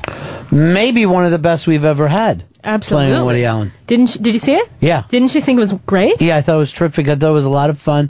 Now, I, I do, I don't know whether I would have liked this as much if it was a young filmmaker, Mhm. but seeing Woody going back to being light Right. and fun again, I was glad to have it. I don't know where I'd rank it Mhm. because I think that he's a genius. Mhm. So is it going to be in my top 10 Woody Allens? No. But a lot of people couldn't get their movies into my top 10 Right. of what I think of Woody Allen. Uh, G Baby, I guess you didn't like it, right? No, I loved it. It's one of my favorite movies of the year. This I'm year. shocked. Wow. Yeah, I know, right? It's so it's a it's easily digestible uh, film with a happy ending. I mean, it's Yeah. shocking that I like it. Wait a minute, J- Germain. Do you hate anything? Do you ever watch a movie and go against the, the flow there and say, give me one? Uh, well, the one that we had a fight about last year with Paul. I hate Iron Man 2. I was supposed to watch it last night. I did not go. Jon Favreau, Robert Downey in the audience, I left because I can't watch that movie again. Did you say something to them as you were walking out? Like your movie No, I stinks? I no, no I, I just watched the first movie, which is good, so I didn't say anything. Favreau has become this big action guy, and he's got Cowboys and Aliens this Mm-hmm. year.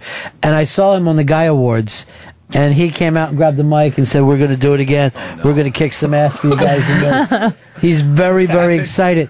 But this is one of those things that I wish they didn't show as much in the trailer because I get it. Cowboys versus aliens. Yeah, that's all you had. Great idea. Right. You know, for a summer popcorn film.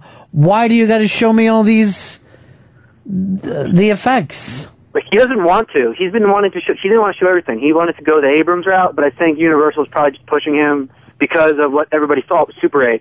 They thought it was going to open small because nobody knew what it was about. It ended up doing really well uh, over the weekend. But I think it, because they were scared of that low tracking, they're starting to show more of the aliens and more. I, I was definitely a studio thing.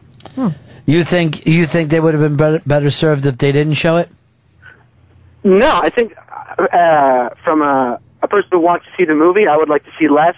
But from Joe Blow on the street, uh, who just flips on the TV, the more they see, the more likely they're going to go see the movie. And then here's what I hate. Then they're going to go there and text why the movie's on. Yeah, that's the guy that we're trying to get into the movie. I wish that movie viewing was even more elite. I wish that it was a problem to get into a movie. I wish it wasn't open to everyone. Wow. It's like uh You should, yeah, you should need a license to go see a movie. Like pass a couple tests. That would be great.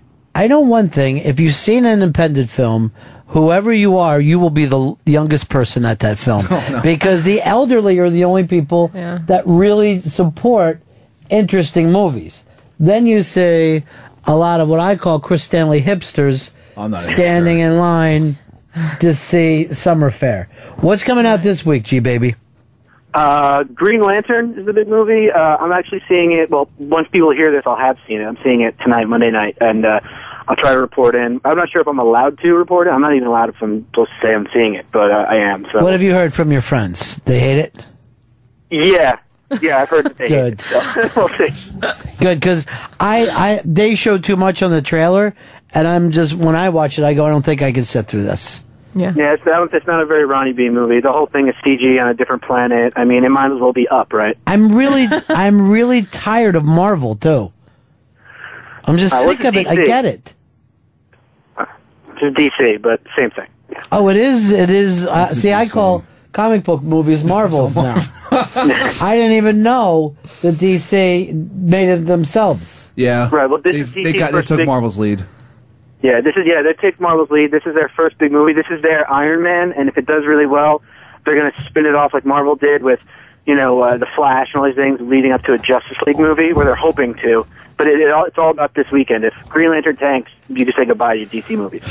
Did Thor make enough money to make more Thors? Yeah, Yeah, for sure. Yeah, Oh, Thor God. two. There are. They might have hired screenwriters already, but and then they already hired screenwriters for Captain America two. You know, that's doesn't open for another couple weeks. Avengers in production right now. This is a nightmare for me. This is like me being choked. oh no, it is. Susanna, do you like these kind of films? These big summer films? I, I like them. I get excited for them, and um, sometimes I'm disappointed. I tend to like movies like the the movies in my book. You know, I tend to like movies with actual human beings, and Do you like any of the new romantic comedies? Has there been romantic comedies in the last uh, several years that you thought were good? that's a really good question. Do you remember the movie Love and Other Drugs that came out recently with Anne Hathaway and Jake Gyllenhaal? I did not see it. It came out, I think, this fall, and I actually thought that was one of the better, more interesting romantic comedies I'd seen in a while. The, the, you know how in most romantic comedies they, they fall for each other, and then there's this very fake moment in the narrative where Right. something misunderstanding happens. It's like a bump in the road, and they can't like each other for a while before they get reunited. So they find out the truth. Wait, you were the one who cleaned my apartment. Exactly. Oh my God. It wasn't that other girl. Well, what I loved about it in this movie, and this isn't giving too much away since they talked about this in every, you know, article about it, was the Anne Hathaway character has Parkinson's. And so the stumbling block in the narrative is she doesn't want them to fall too much in love because she's afraid of like saddling him with a life of having to deal with this with her. And I mean, that's like a real issue. Yeah, right. And they truly, the characters truly struggle with it, and you really don't know what's going to happen. And also, they're naked for lots of the movie, and the two of them look really good together. And um, I really liked that. was a really good romantic movie, I thought, in recent years. Wow, I did not know this plot point. It's that really. Parkinson's Yeah, that's like, plays its way. and that's like a big, major part of the movie. And it was the first time in a while I'd thought, huh, what what's going to happen? Are they going to end up together or not? Germain, did you see this uh, film? I did see it. I wouldn't call it romantic comedy. Uh, I mean, there, there, there are moments of humor, but Suzanne is right. That that's a big, huge issue, and I found it kind of interesting. Um, it didn't really grab me with where it went, but uh, it, it was definitely. Uh, I think Ed Zwick directed it. I think uh, it was definitely an interesting uh, take on the romantic thing, and they're both really great in it. But I didn't really love where the whole thing went. See, I just saw the like Entertainment Weekly cover as I was walking down the street, and I thought, well, that's something I'll catch, uh, you know, once it gets to HBO. when I'm lying in bed at night, and I'll just, oh, I haven't seen this yet. That great moment of there's something on Uh-huh. that I should have caught eight different times Yeah. before, and uh, I'm one of the few people being premiered, so that's where I plan on seeing it in another year or two on HBO. Uh, but you know, romantic comedy is interesting because it should be what we like the best because everyone has had those kind of experiences and yet we almost do it the worst. It's almost a turnoff. Right. Yet if most people were to talk about, hey, what are the great movies from the 40s? You'd pick romantic comedies, 50s, right. 60s, 70s. Uh, and probably even the 80s Even the and 90s. 80s. I mean, Yeah. when Harry Met Sally is like one of the best. Right. Um, Working Girl. I don't know if you describe it as romantic comedy, but the romantic comedy elements of that are like perfect. I, you know? you know what? This is a good point that we kind of went from romantic comedies to chick flicks, where it almost That's a good point. is saying, uh, "This isn't for couples to go see. Right. This is now for girls' night out." That's a really good point. Well, that's what I do here. I make really good points, and then Germain goes and writes about it later for Cinev File. What was the name of that kid's site? Cinnabon. Cinef- Cinefilter. It better not be Cinnabon, because he's going to get sued. But I'd actually, if there was a website about Cinnabons, I'd go there now. Wait a minute, where's Fez? Fez had to go to a doctor's appointment. Why wouldn't he say goodbye? Uh, he just he just slipped out, came to the booth, told me to go, go, come in here, and left. I thought he'd say goodbye too. I don't know what's wrong. He's a character. Well, he's um. All right, we got a break here, right? Yeah.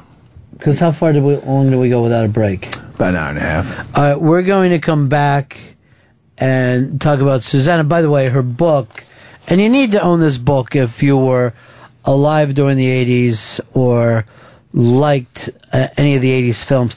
You couldn't ignore me if you tried. Uh, this is one of those books that you're like, wow, were there that many of those movies in the 80s? And some of this stuff, um, you explain better than we took it for at the time, because at the time, it was kind of light viewing. Right. Well, now that decades have passed, I think it's really been proven how important these movies have been to our culture. Well, let's just go into this. The fact that we, 25 years later, we're going to talk about Ferris Bueller's Day Off. And has somebody done that type of movie better in the last 25 years? I don't think so. I mean, something like Superbad is sort of similar. You know, it's the guys at the end of high school and that sort of the feeling of all the nervousness and excitement about the future. But no, in my opinion, this was this was like this was it. This was the perfect joie de vivre teen movie. Uh, Germain, can you think of something that you said that maybe Hollywood's done this good in the last 25 years? I, I guess maybe like some Cameron Crowe stuff, maybe like Almost Famous. See, I think Almost Famous is a little more, you know, it's a little too realistic to have the same kind of, and I love Almost Famous. Me too. And yet, I don't know whether I'd categorize these two. A matter of fact, I know I wouldn't. Uh, by the way, Jason Lee was in here the Oh, other day. great. And um, he still loves that film. He Oh, still yeah. loves.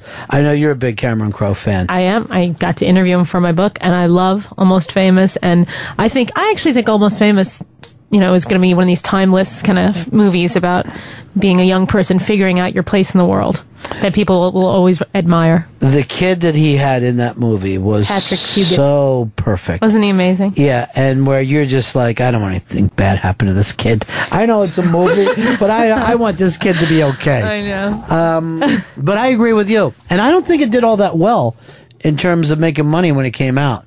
But um, I got to go to the premiere, which was Yeah. amazing. And it had that wonderful kind of happy, excited feeling that the that the movie had. That was a great night.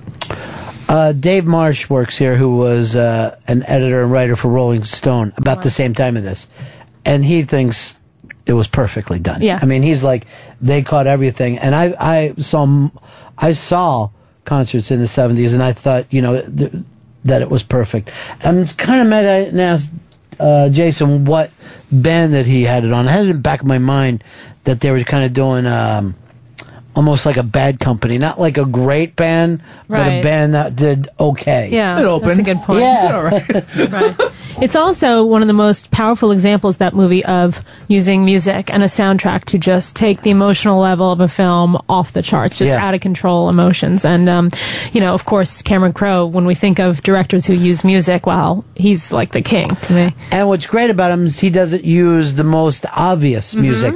Like people don't know this now, but Tiny Dancer wasn't a giant Elton John hit. That's right. And I don't even think he, that. he had done it in concert for many years. That's right. And because of that film, it came back in a, a huge way. But he did that Beach Boy uh, Flows song that no one ever knew, Mm-hmm. That's right. and now it gets a lot of play.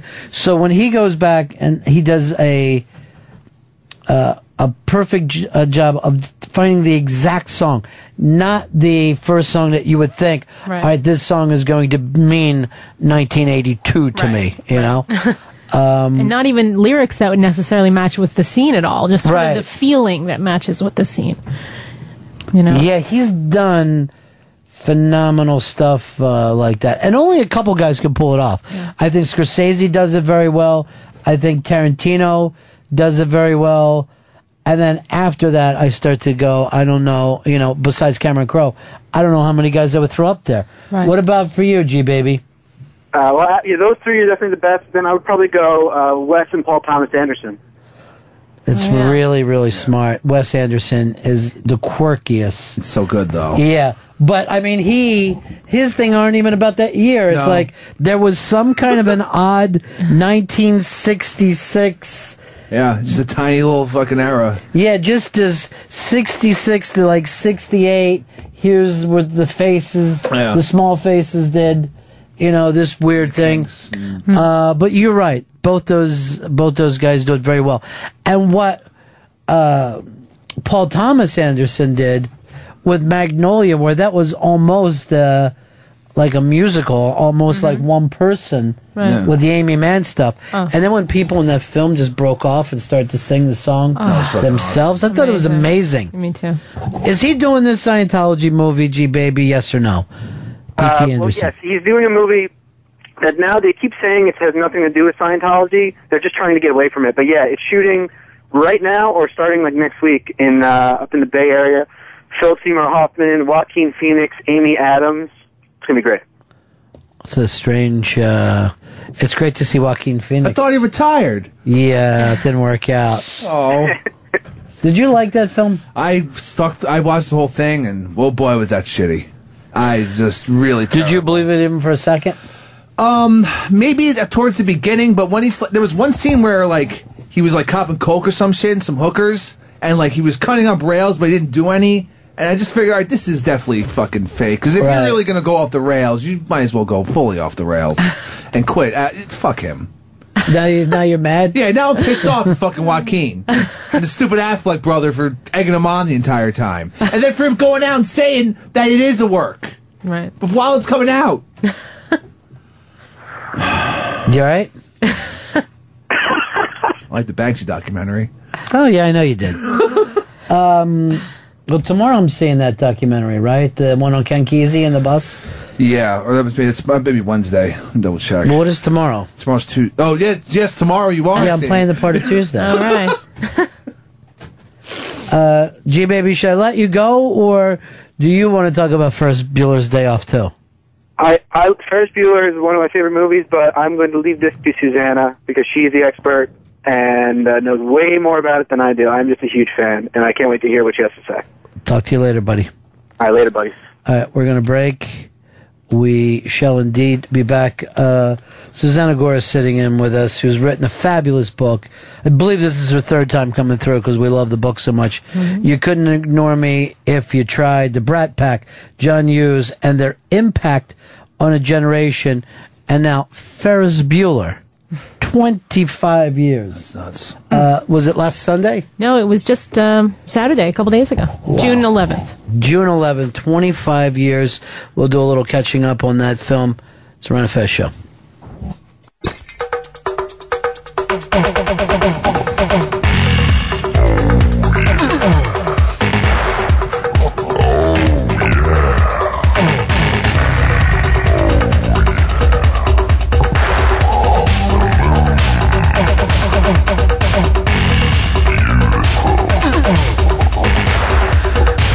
Twenty-five years now since Ferris Bueller's Day Off. Crazy, crazy to hear that.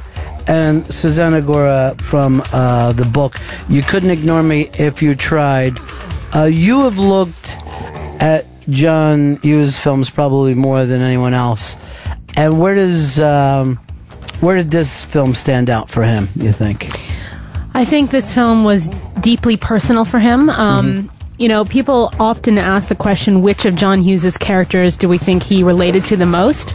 And I had a very kind of nerdy, exciting eureka research moment when I was working on my book, which was that um, I had done some research, interviewed one of his good childhood friends, and and learned that Hughes's childhood address was 2800. And, um, you know, he put in his movies all these little personal touches, like he would give characters vanity license plates, like, you know, I think Jake Ryan had, you know, maybe John Hughes' birthday, something like that.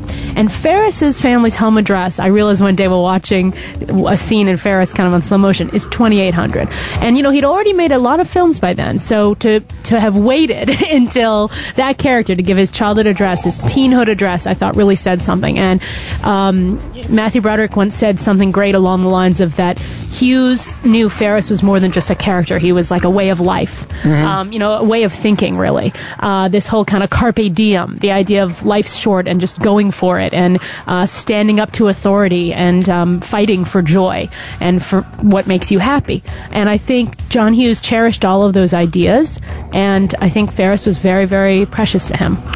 We, uh, you look back on this, there was almost a Bugs Bunny feeling about this. That when you watch this film, you kind of knew that Ferris was going to get away with it, that he wasn't in any real danger, Right. You know, but at the same time, uh, particularly I think for kids, it was like, yeah, this is who I want to be. I want to be the guy who realizes that this time is precious. Absolutely, and and what's so rare about this character is, um, you know, he's not obnoxious. I mean, think how easily in another actor's hands this kind of a. a self-confident guy could have just seemed like a jerk like a total you know cocky arrogant jerk. And but somehow the way matthew broderick does it he's just charming. He's adorable. You can't help but love him and you want to be like him.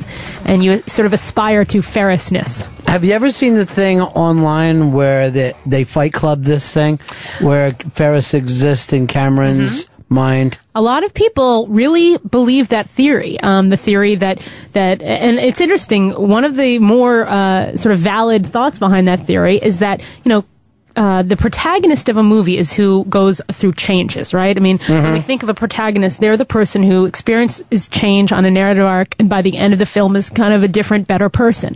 Ferris doesn't change at all. He's Ferris throughout, from the first frame to the very last. Cameron changes. He goes on a journey. He discovers uh, his own strength. He decides, with help from Ferris, that he's going to stand up to his father. And by the end, he's like a brave, different kid. Right. So some people posit that this means perhaps Cameron's really the, the protagonist, and he's kind of imagining that he'd have this cool best friend, Ferris Bueller, and this cute, sexy girl to hang out with, Sloane, uh, and the, and that you know, remember at the beginning when Caris, Cameron is so sick in bed. Yeah. Some people even think that maybe you know he's so sick he's kind of like has a fever and is almost hallucinating the whole movie. So, I mean, I never found any you know evidence, if I can call it that, to back that up. I mean, I certainly never found anything with any of the filmmakers talking about that. But um, since this movie has become such a part of our culture, it's interesting and worthwhile to examine that theory. Why not? Well, I always thought that Lucas, uh, Lucas, what the Hughes saw this as Cameron was his audience, his movie geek Mhm. audience, Right. and he was almost saying, "Stop imagining, get out Right. and have a crazy day, Yeah. risk getting in trouble." And experience in uh, life a little bit. I love Let- that. Uh, let's go over here to uh, Eric. Eric, you're on the uh, air. Say hi to Susanna. Hi, Susanna, and uh, happy Tuesday, guys. Oh, thank you. Thank you. Um, the thing that I've always noticed about Ferris Bueller is it's one of those movies where not just the characters in it, but the city that it takes place in. It's it's almost a, a character of the movie. You get such a feel for the city of Chicago when you watch it. Oh, I agree. Particularly by the time you get to uh, the parade. Mhm. By that point, it it it. I, I don't think you can go into Chicago and not think about that parade in, Right. in that film. I think it's amazing. And he loved Chicago. Hughes he loved, loved Chicago. It was he he loved the whole Midwest, but he particularly loved Chicago. It was his home, and it was important to him to to show it on screen in a beautiful way. I mean, we've always seen New York and L.A. Right. in movies, but Chicago and how gorgeous it looks in that movie. And it was John Hughes' Chicago. I mean, the high school where they shot the scenes inside Ferris's high school that had been John Hughes' high school in the suburbs of Chicago. And you know that great parade sequence that's happening on a street where John Hughes, when he worked in advertising in the 70s, would, you know, sneak out of work whenever there'd be parades and, and watch the parades. And, and so he, he was uh, giving sort of an homage to the parts of Chicago that meant so much to him. uh, which is uh, you know to take it to that point one and the fact that this is a teen comedy but one of the most amazing scenes is when they start showing paintings Oh, yeah. and the paintings that they're showing Mhm. It is these kids suddenly opening up to life there's stuff you don't expect hopper Right. is in there and there's picasso's and just the way and of course the um, I think it's called Sunday. Right, uh, Sunday afternoon in the island of La Grande Jatte by Seurat. uh, it's amazing how much reverence Mhm. he gives to that. And think of how different that is from here. Ferris doesn't want to go to school or whatever. Exactly. But he's getting more of that than he could of any art appreciation class. Well, it was always so important to Hughes to show that that you know beer and makeout sessions are were a part some sometimes of the teen experience, but that they weren't everything, and that teenagers cared about about more meaningful things too. Um, and the art was so important to him. You know, Hughes himself had been an incredible painter, and uh, he actually you know had studied art and painting, and he he dropped out of college after freshman year, but he had done a ton of of painting and, and art, and he cared about that. And when I interviewed Jennifer Grey, she told me something really interesting that Hughes had said to her something like, "This is going to be the movie that shows the most." Art, the most paintings of any movie, and um, and if you th- if you really remember that scene, it gets so close up to the paintings, like the Right. Seurat painting, you can literally see the canvas, the grains Yeah. of the canvas, and every little dot, those famous Seurat dots. And here we are in a teen comedy having a scene like this. I mean, it just shows the incredible range of human emotions that Hughes could capture. Yeah, and I remember there was like Gauguin's in there, Mm. Pollock's. I mean, it was uh, really great paintings that he picked. Particularly, I think if you were trying to impress young people, you know what I mean. Like it was really, I thought he had a great eye in that. Uh, and then also, you know, go back for like you're saying with Chicago, just being at the Cubs games and the city itself. Um, just looks fantastic in the Oh, film. looks gorgeous, you know, and So you were telling me that some people are now writing some rough reviews about the film after all these years. I was interested to see that The Atlantic, which is certainly an incredibly important, uh, very intellectual literary institution, had uh, written a piece in the last few days uh, that sort of disses Ferris Bueller and tells everyone that it's overrated and that we should just get over it. Um, at least they had the good sense to quote pretty extensively from my book to provide the pro Ferris perspective. So at least there's that. But um, you know, this guy's argument was along the lines of that uh, Ferris is, you know, just entitled and and kind of a jerk, and why do we all idolize him so much? And uh, I everyone's entitled to their opinion, but it just seemed to me the writer totally missed the point of the movie, which is to just kind of go with it and seize life and choose happiness. And particularly, you know, I don't think you're doing that every day. I think he made it a point that it's just one day. Yeah. Although the only thing is, I thought he was a little rough on on Cameron and his problems. The- Yeah. That's the only car that uh, you wouldn't be happy with just any car. Come on, his Right. fucking dad gets pissed if he takes it out. Jesus. Yeah, that's for Overbearing. Did did it go too far for you, Chris? By the way, how you enjoying that salad? That salad's great. Jennifer Hutt hit me off with a nice free salad, and I'm loving it. I'm not sure what's in it. I've never seen you eat a salad before. now, maybe the reason that you never ate it before is that we never put it in front of you. That could be it. It's not bad though. You know, it's got, got some pita bread. It looks like whole grain though, which I'm not a big fan of. I want my white bread. Have you ever turned anything down like no thank you, I don't want that? Why would I do that? Yeah, that's a good point. that's a good point. Maybe more. Um, 25 years of Ferris Bueller. Let me ask you this. Did the kids that came out of that have the careers that were expected of them? you know, that's a good question. Um, I, you know, I interviewed Matthew Broderick, and one of the most interesting things I got to talk to him about was, you know, the Ferris effect upon his life and his career, and Mhm. what it means to be a, a grown man having been Ferris Bueller all those years ago. Um, and and I think. Uh, you know, it's interesting. He he gave me a great quote. I actually have it here, which I, I love. He told me that the Ferris role eclipsed everything. I should admit, and to some degree, it still does. I mean, I've done a lot of movies, and still, people on the street just call me Ferris Bueller. Basically, they say I like your movies, but I have to tell you my favorite, and I already know Ferris Bueller. And that's a great quote. You know that it eclipsed everything, and it's very honest. I thought too. Right. But he also talked about being so proud, um, so proud to be associated with this movie, and you know, and he's he's well aware of how loved it is and how much it means to people. Um, you know, but what's interesting with these larger than life roles, like a Ferris Bueller, is um, that whole complicated thing that comes along with it of how how do you be other things too. And you know, I think Matthew Broderick made some really smart decisions um, throughout his whole career. I mean, let's not forget. Do you remember how great he was in Glory, the Civil War? drama? Absolutely I mean, amazing, right? And I would actually argue of all of these '80s youth actors that my book focuses on, um, that I think Matthew Broderick has had one of the one of the best careers in that um, he's done Broadway. You know, he was in the producers on Broadway. Gigantic hit. Right. He's done big movies. He's done little movies, artsy movies. um, Election is terrific. Election's terrific, and uh, he he's always working. You know, Right. he, he makes a lot of these little indie films that, unfortunately, the kind of great small film that nowadays tends to go straight to DVD or straight to DVR, as the case may be. Um, but I really think he has a, a great career. I mean, he was on the Tonys last night. He was so adorable.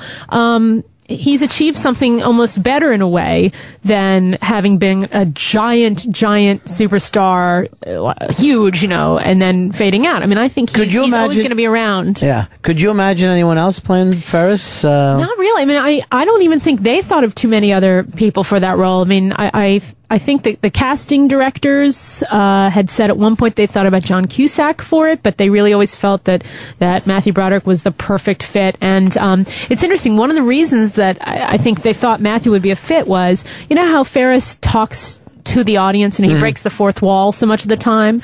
Well, Matthew Broderick had done that in a couple of plays on The Neil Broadway. Simon stuff. Exactly, Neil Simon stuff. And uh, John Hughes used to talk about how tricky that is to to do that, and that it's not as easy as it looks. And so it's funny of all the factors that would make him a fit for Ferris, that might have been one of the main ones. Which again is kind of interesting, even on the use thing of like, here's him saying this isn't a real scenario. I'm giving you, um, kind of some mythology Right. for you kids to deal with here. We're talking directly to you, Yeah. explaining to you Yeah. not to take your teenage years so tight because he didn't do that with his other Right. films. I mean, his other films, uh, though and and they were really mired in like you know the kids would have real doubts where Ferris never really did. Mm-hmm. Uh, so that is kind of interesting to to see. Not too many people could pull. I think Robert Downey Jr. might Yeah. have been a guy that would have been able to do it, Yeah. even though he might have been a little too young. You're right. At He would have had a great energy for that because it's a very special balance of cocky but not mean and There you know, larger than life. There was also another weird thing that never comes up that he played it a little effeminate. That when he comes out and they're doing Yeah. the I Dream of Jeannie Uh-huh. and he's wearing his hair up like and the that. towel, yeah. Um, there's a very strange Yeah. bit of energy and he gets away with it in a mainstream movie. You know when he feels really good being in the suit, it's kind of Yeah. weird too. Yeah. It's like I'm sharp. Yeah. Yeah. Or, or you know, he kind of talks baby talk uh, when he's faking being sick. oh, with the yeah, with mom his mom you and know, dad. Blanky pulling the blanket Yeah. up around his face. But again, all this stuff is just charming. I mean, talking about it now, we're just smiling, thinking about it. Um, and by the way, he's I don't how old is he now? Forty something, fifty something. But Yeah. he's still so charming. I mean, he's just that's an energy that I think a person has or doesn't, and he has that charming energy. Uh, what about um, the other people? By the way, I always loved his girlfriend. Oh, she's so gorgeous. Mia Sara. Mm. Um, I got to interview her, and she looks so beautiful. I mean, she she looks amazing. If any, I mean, certainly as beautiful as she did back then, maybe even more so. Um, she is really intelligent. Um, this was one of her first big movies. She had Mhm. been in a movie called Legend with Tom Cruise. Oh, yeah. Oh, yeah. Remember that? And she was playing, you know, like a fairy princess. And I think uh, she actually really confided in me. Not confided. It's not the right word to use with a journalist, but poured her heart out to me. Let's say about um, how how challenging it was for her to do this movie. That she she was a real kid. She had literally just finished high school, whereas the rest of the cast members were in their mid twenties Right. or late twenties in the case of Alan Ruck, and that she really was struggling with these issues of trying to figure out who she was in the world. And you know, she grew up in New York City. She didn't know how to drive, so she she said to me, "There's a lot of her just kind of festering away in the Chateau Marmont, like not knowing what to do with herself." She told me she had a crush on Matthew Broderick, and that he kind of wasn't interested and all these things that made it sort of hard i think for her on this shoot and she didn't I, I think she got the sense that she didn't maybe appreciate it enough at the time as she was going through it I wonder if she started to appreciate it when she was doing Time Cop, where she said, "Now that I'm working with the muscles from Brussels, he's going to save her a couple times over, even after she Right. died." Very confusing film. but you know she's married to jim henson's son brian henson oh, so does she's all got the some of that puppet stuff. Money, that Muppet money. Anyone else coming out? Good for her. Uh, i don't know about She's going like this. Let's sue Avenue Q. That's our bit. It pricks. Wow. So what? The, that I did not know this. So they live here in New York. They live, as far as I know, somewhere in L.A., the Hmm. L.A. area.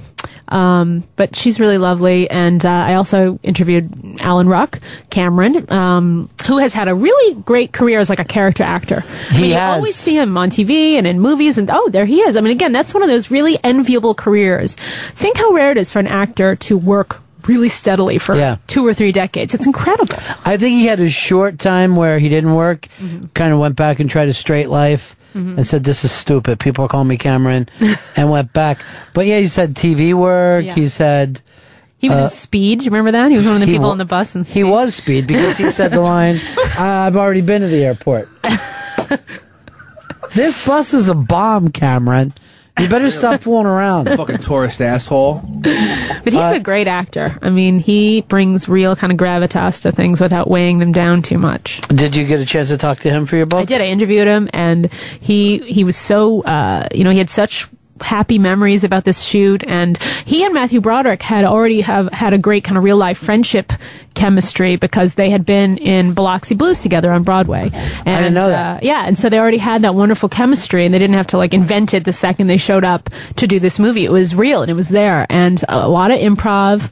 Um, you know, that great scene where Cameron's on the phone pretending to be Sloane's father so they Mhm. can get the whole day off. Ronnie, you're an. Exactly. So Alan Ruck told me that who he was really imitating that moment was a famous Broadway director, I think named Gene Saks. I think that's right, who had directed uh, he and Matthew Broderick in Biloxi Blues, and uh, you know that was sort of an inside joke because he and Matthew knew who that voice sounded like. You know, so a lot of hijinks on the set, and I got to interview Jennifer Grey, um, who told me all about how fabulous it was working with John Hughes. And, you know, she and Matthew Broderick, even though they played brother and sister and nemesis, they were really secretly boyfriend and girlfriend when they made this oh, Yeah. What are you saying it that way for?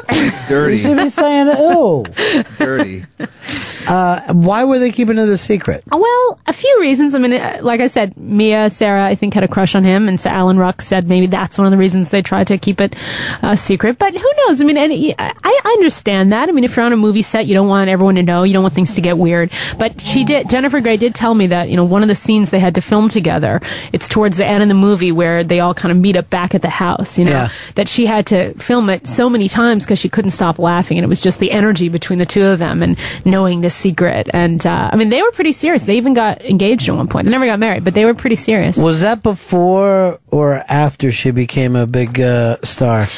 Uh, Ferris Bueller's Day Off came out, I think, about a year, a year and a half, something like that, before Dirty Dancing. So she was not really a big star in this movie. Right. This helped put her on the map in, in any kind of a real way. And that next one made her a star, and then Dirty Dancing made her a star. Yeah. And you, did you know that she won Dancing with the Stars? La- I think last year or last season. I know something she like was that. on it. Yeah, she Um, won. She was great. I cannot recognize her since Yeah. the nose job. weird. Now She looks different. she's really cute. I mean, she looks Great like a nice, pretty person. Yeah. And yet, I miss the character Right. that her face had. Yeah, no, I think a lot of people feel the same way. But she's a beautiful woman. Um, you know, great figure, beautiful skin. Just, I mean, she's a great looking lady. Um, I wonder too, like, if that hurt her career because now she's just kind of Mm-hmm. another pretty face. That's a good question. Um, Yeah, it's shit can her career. That can't have fucking been good. If you're known for the fucking Yeah. crazy nose, Right. keep it. It wasn't all that crazy, was it? I mean, I, I, I liked you know, it. I liked I did it. too. It added a little character. Do you remember that show? It's like you know that was on. I think in the '90s. It was a sitcom. She was on it. It wasn't on very long, but it was yeah, it was only on um, six, seven episodes. right. It was kind of like Friends, but Yeah. a little edgier. but well written. But anyway, Yeah. on it, as I think I remember this correctly, she sort of played a character making fun of having had a nose job. You know, so she was in on the joke of everyone thinking that she shouldn't have done it, kind of thing. It's a tough call. All right, Lady Trucker wants to throw something in here. Oh. Uh, about Ferris. What is it, LT? Hey, I didn't like Ferris Bueller's uh, character. I think he was just a manipulative fuck that you know, would always go against authority figure, man. All right, now, yes, that's true. he definitely was manipulative, but I, I, I like that about him. Mm-hmm. Yeah, he had stroke. He was fucking doing what he could. And Hicks, what was one of your favorite bands during the '90s? Ska band. Save Ferris. Oh yeah. How many people get to have something named after? Not many. Come on, he was a huge. Why, uh, Lady Trucker? I think it really does like Ferris Bueller. Yeah, she does. She's being an idiot. I don't know why she would say that. By the way, Susanna Gora is sitting in here with us today. Uh, you couldn't ignore me if you tried. You could see how much attention, and yes, I'm going to say it, love, Yes, that you give the 80s uh, movies. And you did this before John Hughes had died. That's right. Um, which not a lot of people were doing. Right. It it it came out after he died, but I had finished writing, basically finished writing the book before he died, and. uh you know, since then, I mean, I'm I'm just glad that he's been honored the way he has. I mean, I'm glad that the Oscars did that wonderful tribute to him, uh, which is very out of the ordinary. I mean, normally when someone passes away, the Oscars do they do that little montage of clips, you know, where each person gets five or ten seconds in the sad music, and the fact that he had this incredible tribute with so many of his great uh, actors, people like Molly Ringwald, Matthew Broderick up on stage. Um, that, to me, that really vindicated in a way um, particularly his, with- his impact. Yeah, particularly when not one of those movies I don't think picked up one Oscar nomination. Absolutely not. for I mean, anything. No, I mean, and real film snobs wouldn't ever utter the the word John Hughes within the same sentence as Oscar. You know, back when he was making these movies, I think it just took time for people to realize how important they were.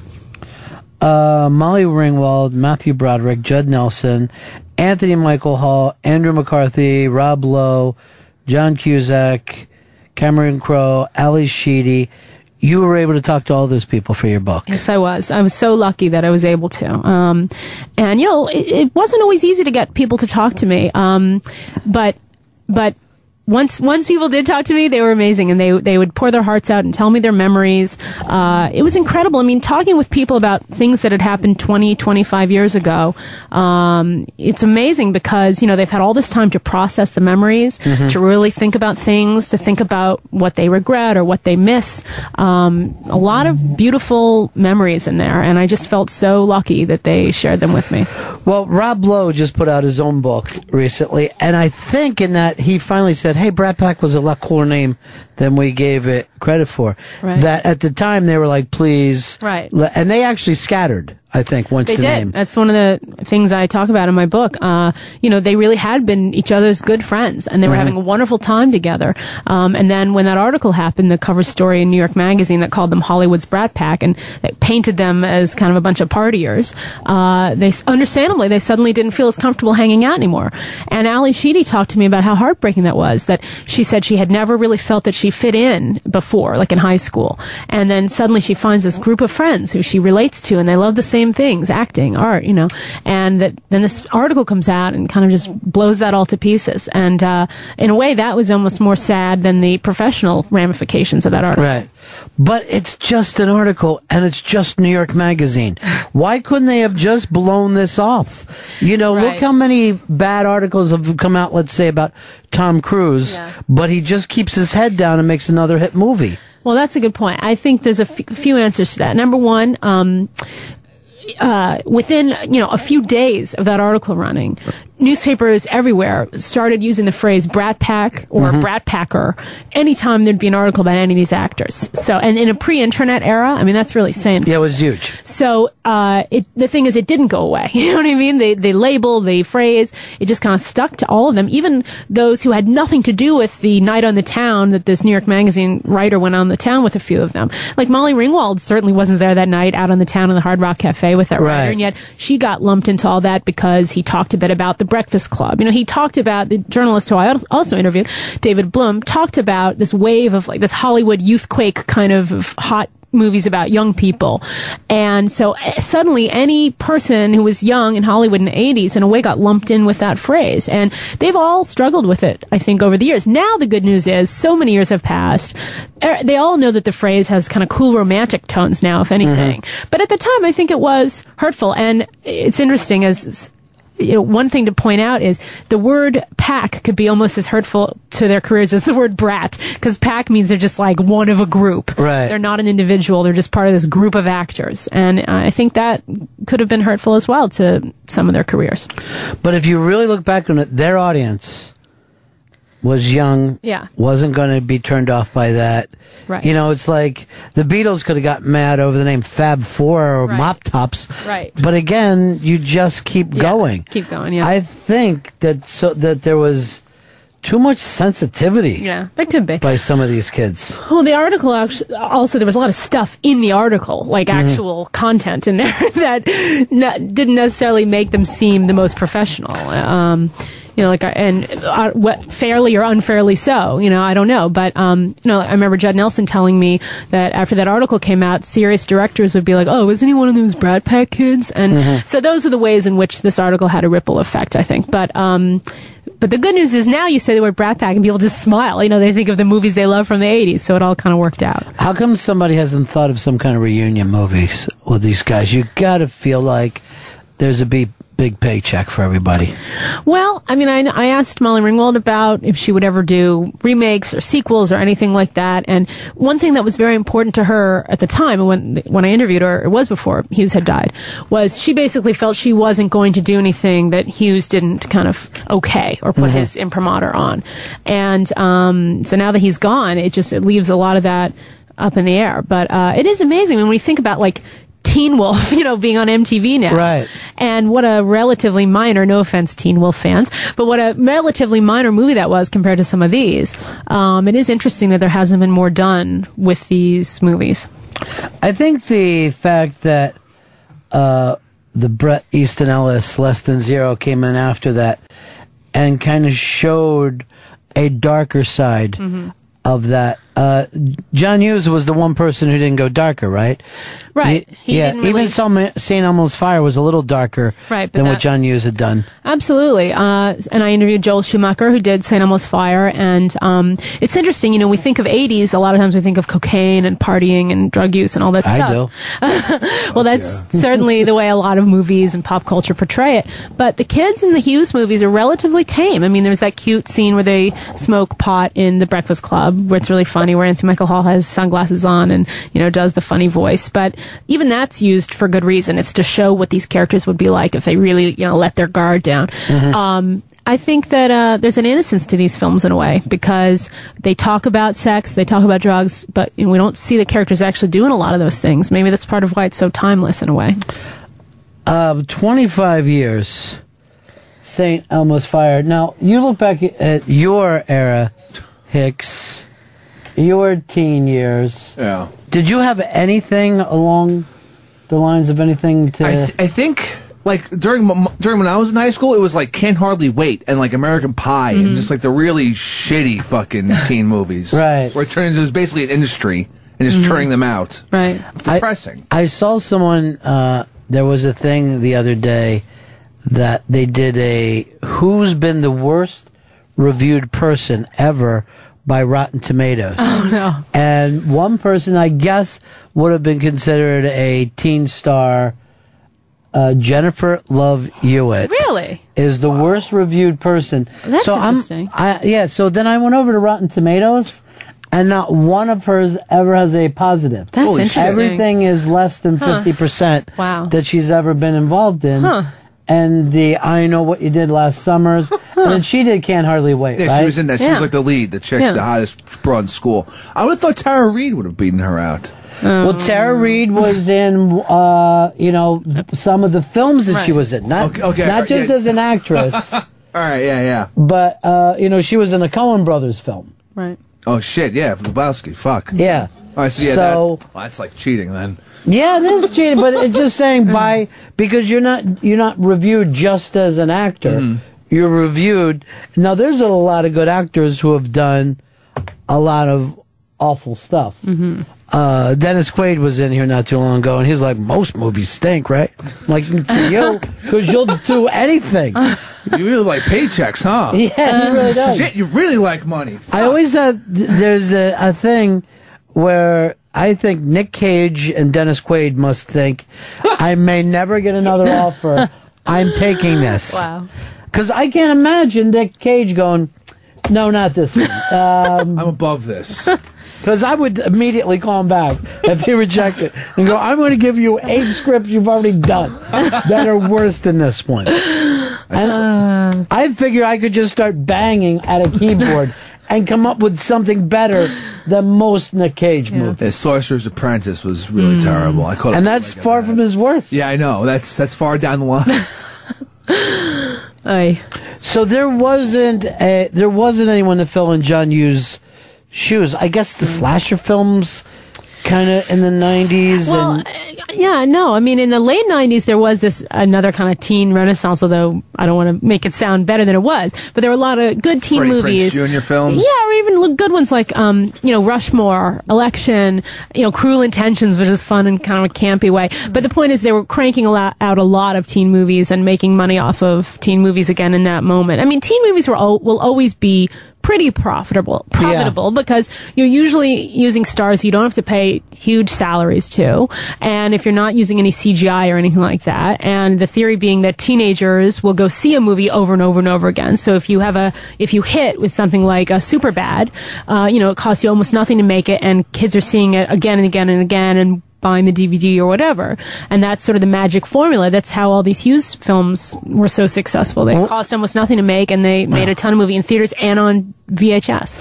what do you think were the original teen movies? Did we look back and That's a good question. I mean, I, I you know, uh, of course, in the, I think a lot of people would argue that the 50s was kind of the real beginning of real sort of teen culture, uh, in any kind of a serious way, you know, movies, music, etc.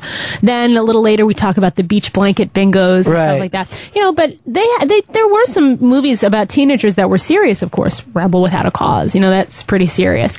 Even, uh, you know, West Side Story, if you think about it, they're teenagers. Sure. Um, but what was so special about Hughes and this moment in the 80s was he was the first person to give, to make this a whole genre in and of itself. He was the first person to make it we, that at any given moment, there's always a, a movie about teenagers in theaters or being made. And he also did that Orson Welles thing is I'm going to use a company of players. Exactly. Of my own. And did he do that with the crew as well? Did he kind of use the same crew? I think a lot of the times he did. He certainly, you know, Howie Deutch, who, I- who I also got to interview, uh, directed Pretty in Pink, which Hughes wrote and produced, and directed Some Kind of Wonderful, which Hughes wrote and produced. I know he used a lot of times the same woman who did costumes on all of these movies, and David Anderle, who I spoke to, did the music on a lot of these movies. So once Hughes was comfortable with someone uh, and trusted them, you know, that was a that was a big hurdle with him. I think for him, for him, he didn't just love everyone. You know, you kind of had to really be okay with him, and then once you were, you were usually good to go. Um, so yeah, and that it's part of building the brand. You know, seeing the Mhm. same actors on screen. Judd Apatow has done that, of course, too. Here's uh, Jay. Jay, what do you got for me, buddy? Hey, uh, Ronnie. Yeah. How's it going? Uh, best teen movie that I've ever seen? Dazed and Confused, man. Dazed and Confused was uh, made early 90s Yeah. and about the 70s. That's right. Uh, the one thing that I will give you is complete credit for is I think that they were not nostalgia in the general way, where I think if you look at that film, that's a nostalgic film. But there was also very something about the 80s movies were nostalgic for the exact time that they were in. That's and right. that, that I, I do feel that he felt like to these kids, hey, pay attention to what you're you're living right now. It's kind of like the Winnie Allen movie. Yeah, it is. Here's Matt. You're of Fez. Hey, how you, how you guys doing today? Um, my quintessential teen movie would have to be The Breakfast Club. Um, does that work the same way for you, Suzanne? Oh, to me, The Breakfast Club is it's my favorite movie of all time, and I'm a film journalist, so that Mhm. really is saying something. You know, uh, that's the movie that I had the the poster hanging on my childhood bedroom wall. Um, I think it's the best, in my opinion, the best movie ever made about young people. I'm sure some people would argue Rebel Without a Cause or something is better, but to me, it's The Breakfast Club. Perfectly drawn characters, totally compelling storyline, totally satisfying ending, and there had never been anything like it before. Um, here is uh, Brian. Brian, you're on Ron and Fez. Yeah, I was actually just calling about Rebel Without a Cause being the original teen movie. Like, I, I'm not sure if it was the it was the first one, but you know, I guess It was an interesting film. I mean, if you really think about it, the Andy Hardy movies might be, you know, when they were like the 30s or something Yeah. with Judy Garland or early 40s. Um, Rebel Without a Cause, I remember I saw that on TV the first time. You remember the first time you saw Rebel Without a Cause? Oh yeah, my dad saw. it. I think it was like one of the first times we got a. Uh, when we first got a VCR. He went out and got it, and made me watch. They it. made you sit down here and wanted to watch this? Oh yeah, he do that all the time. I remember seeing it on regular TV, and then the next day I was in school and I was to start poking his kid and going like this: "Why'd you kill the puppies? Why'd you kill the puppies?" Because I was really like, I can't believe because I had known like the name James Dean before I saw the movie. Because Happy Days used to do a lot of James Dean Yeah. jokes, so I thought, oh. James Dean, he's he's probably like Fonzie, I think, you know. He kind of was. Then to see just how broken that character was, you know, East of Eden killed me. Hmm. Uh, Jennifer would like you to come. She wants you to come over now. Oh, how exciting. So we'll still be here if you get a chance to stop back. Okay. Um, but don't feel like you have to leave her because I want you to get on with that audience. You need another copy of your book. To I'm- give I'm her. good. She have one. I'm good. All right. Uh, this Susanna Gora stop by here. Please, if you get the opportunity, pick up this book. You couldn't ignore me if you tried. Uh, another fun read for people uh, to go over all the 80s movies at the time. I'll see you in a little bit if you don't have a chance to stop back. Okay. Talk to you soon. Bye. Bye. Um,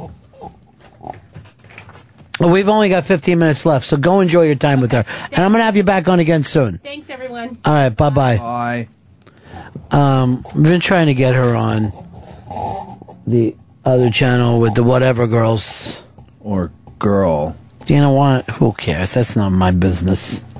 Just saying. If she wants to go freaking sell it on the weekend, none of my business. Did you put Jay on the list because she's going to come up and do a voiceover? Yes. Done, done. Done and done, or just done done? Done and done. You know what? I've I've ignored you all day. I've ignored you. I've ignored Fez. Fez actually left on me. Fez, yeah, he stormed out. Did he storm out? I guess it was slinked out. there was much storming. Probably would know us sooner. Stand uh, stand uh, stand alone fruit. Oh, not a, a stand alone fruit. Um, needs buddy fruits. When we get back live, I want to start doing Ask Pepper Hicks again because Sure. we haven't done that. The show has been really primarily not live We'll be live in about another 15 minutes. Yeah. But because I've been doing jury duty, I haven't been able to be completely live. And I don't think you've been able to get the full attention and love you need from me. Oh no, Ron. I, Give me a topic, You have dude. a lot of you have a lot of stuff. That doesn't mean that just- I don't love you. I'm just you. saying. I, I love. Did you enjoy your salad? I, salad's pretty good. I don't know. I noticed this. You don't eat it as fast as you would a sandwich or a piece of cake. Yeah, oh no, no. I, I'm gonna I'm gonna just bite at it a little bit. But this, I don't know what kind of sauce. Like, what, what would go on a salad? A salad dressing. Oh, salad dressing. Oh, I, I could. You don't know what it is? I have no clue. It's very brown and liquidy. Have you smelled it at all? I smelled it. It wasn't a pleasant smell. See, here's the problem with getting a salad from a woman. They will think, "How can I lose weight?" Oh no. Mm. You can smell the vinegar in there. Yeah. Okay. I thought I smelled. It's probably like a vinegar and oil, and the brown is some kind of spices. Because women, they're not like you. They care about their weight. Oh. Well, come on. You gotta eat good. Where you really care, feel good.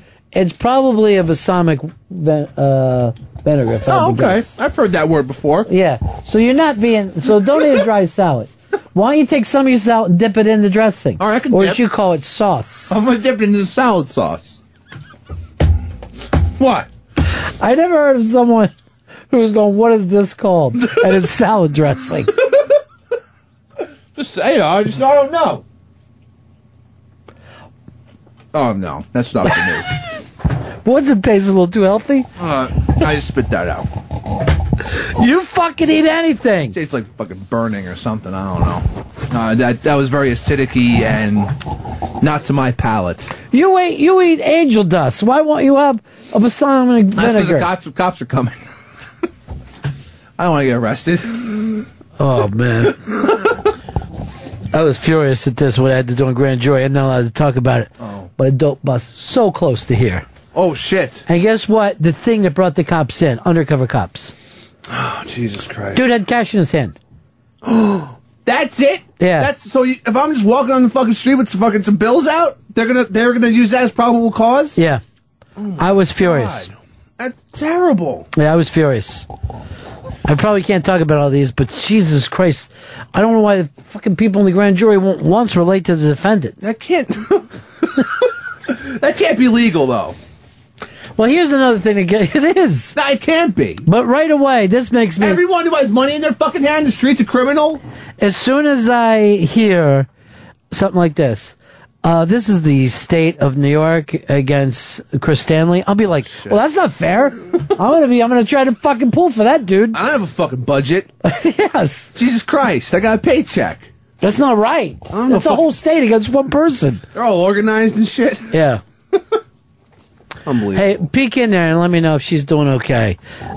Now I feel weird. I put these two girls together. I want them to get along nice. Yeah, I, I'm sure they will. You think they'll practice kissing? Oh, without a doubt. Give me a topic that's been on your head. I don't want, you know, I had to get into Fez's stuff, then fucking Laura's weirdness, and, j- and notice that she's trying to act like I don't have a good producer in you. Did you pick up on that? Um, I don't throw people under the bus ever. I've never done it, and I'm not going to start now. Well, first of all, that's the way Uh, she it's- talks with that under the bus. I don't even fucking believe in that. Yeah, it doesn't make any sense. But yeah, I don't know. She didn't want to bring things up, then why should she bring them up? Come on, seriously. All right, it's neither here nor there. I would rather you got pissed. I was trying to get you pissed so you would get into it with her. Oh, I was, I was pissed. Well, you need to be pissed on the air. Okay. Not off the air. That's Oh, not Jesus entertaining for me. I'd rather you were happy off the air and furious on the air. Oh, gee, that'd be, that'd be a crazy fucking uh, juxtaposition. So you were really mad at her? I know. They just they kept. If she kept on saying, "I don't want to throw you on the bus," as you're throwing them under the fucking bus. First of all, you got to know I don't care about Ahmed Ahmed. I know you don't. I know. I never heard of this fucker before. Yeah, I know. I sometimes I make bad decisions. Well, what was the bad decision? I don't know. I don't know what the bad decision was. Probably not talking. Not probably just staying silent in the booth. You, but you could have said to her, Laura, no one gives a two shits about Ahmed Ahmed. Because you know we don't. I know. But I was trying to get you uh, pissed off by her. Okay. I was, that's what I was going for. I kept on the inside, which sometimes I tend to do that. So that's going to get you a stroke. Oh, I'm sure it will. I, without a doubt. I've told, I'm going to say the same thing as you as I said to Clarence Clemons. You got to watch out for that blood pressure. Well, luckily I don't pl- play a musical instrument, so maybe that'll. Do you think that's what had him tense? I don't know. Thanks, Bruce. He's just blowing into that fucking horn all day. That's long. right. All right, what's on your? I hope he's okay. Yeah, he should be. All right, good. I believe in him. All right, good. Maybe my favorite guest we've ever had in here in terms of personality. He was pretty awesome when he came. yeah, it was just great. day. Remember, he and I were singing 10th Avenue Freeze out Oh, together yeah. before Oh, we went on the air. That was that was like a fucking childhood dream. I'd never been to a Springsteen show where everyone wasn't happy That's awesome. when he got introduced, Fuck yeah, it's the big man. like Black Santa Claus. He should get more of a beard though. I don't need that for my Santa Claus. Really? You want cliche? Yes, Like I a want to. Five o'clock shadow. Yeah, I don't like a big fucking furry face Santa Claus. Makes me uncomfortable when I'm a little kid. Huh. All right, Tenth Avenue Freeze out. Uh, what's on your mind? All right, there's a guy in California who is now trying to search for Bin Laden's body.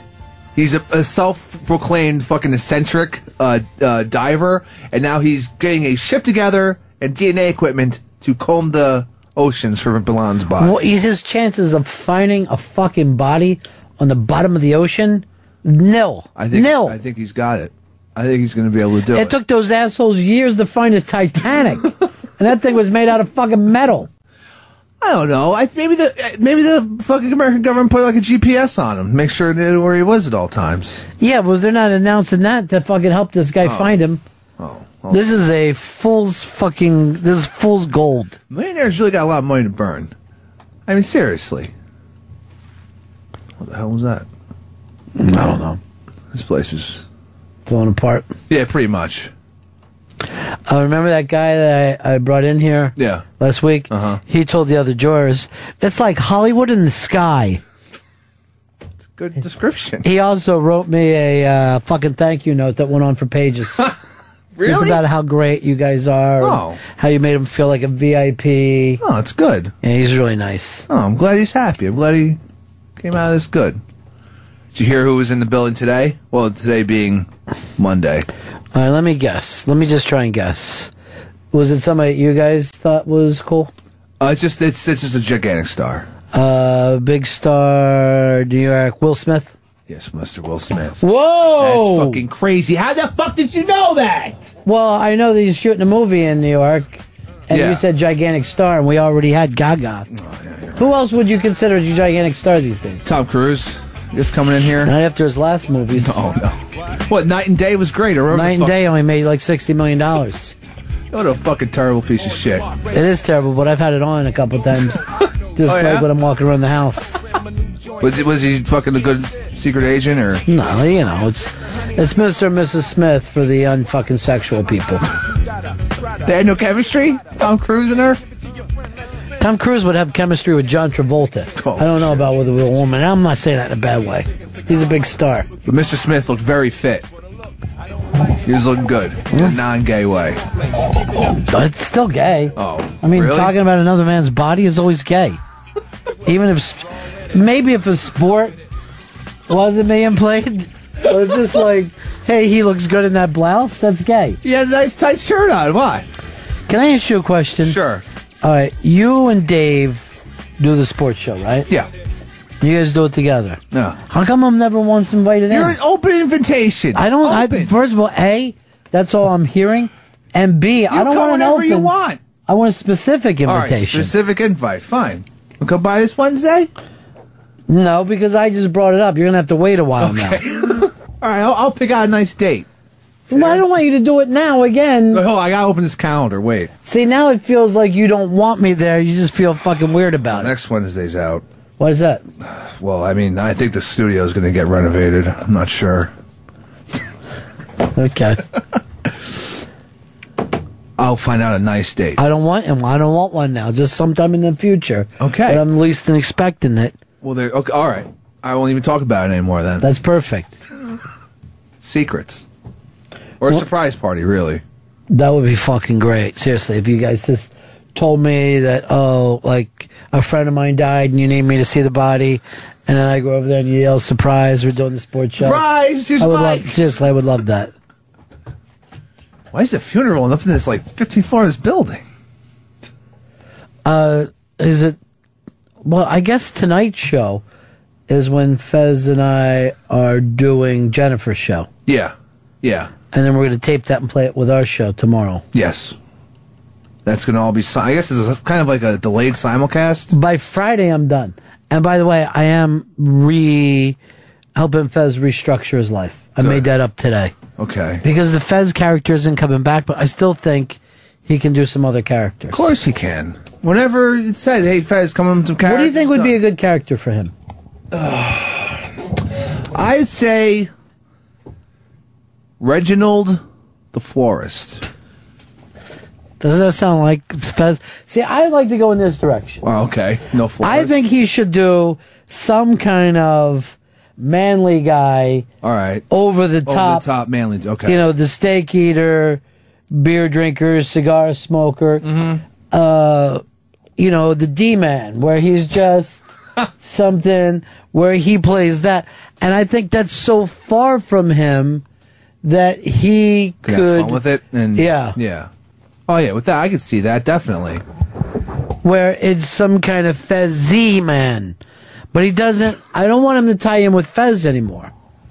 Because I think he gets this weird thing of like Fez should be right. And that's how, I mean, hearing him do so much stuff where he's just like, well, this is insane. And I'm like, yeah, all right, well, you know, go in a direction about it. Yeah. He's trying to be logical, Fez. No, there's no, there should be no logic involved in any of this. Jesus Christ. All right, so I picked mine for him. You have him, you want him to be a florist. Reginald the florist, yeah. That's stupid. Okay, Reginald the florist. Mine's gonna be the D man. um, Nothing wrong with the D man.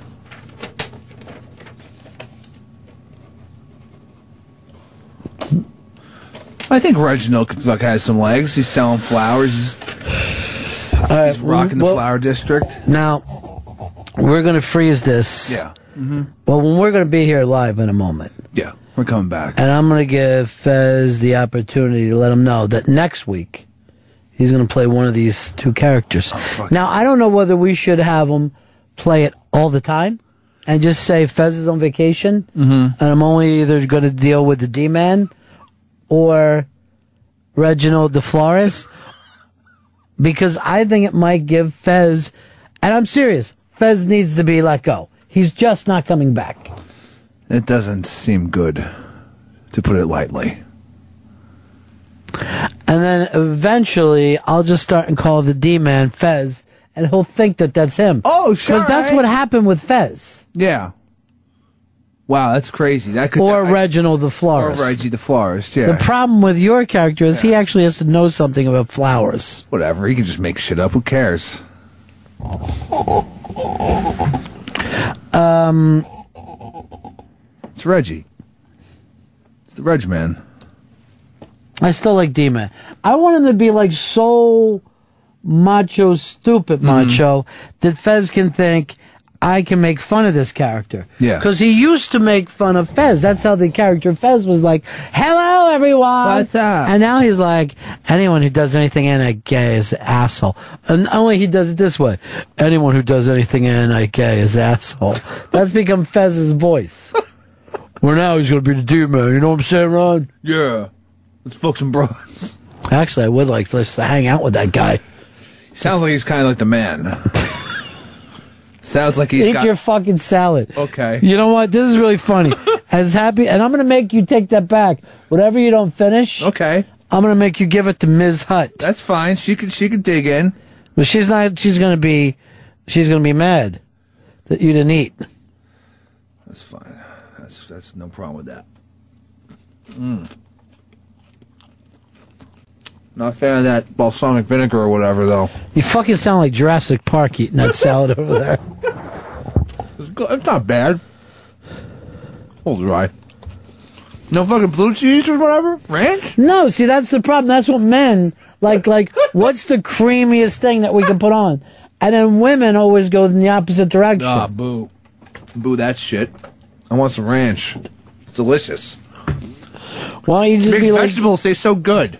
Why don't you just be like a little kid and put mayonnaise on it? Fuck yeah, I wouldn't mind that. Wish you had some like macaroni salad come in here with that. That'd be fucking great. Jesus, that would be great. Right?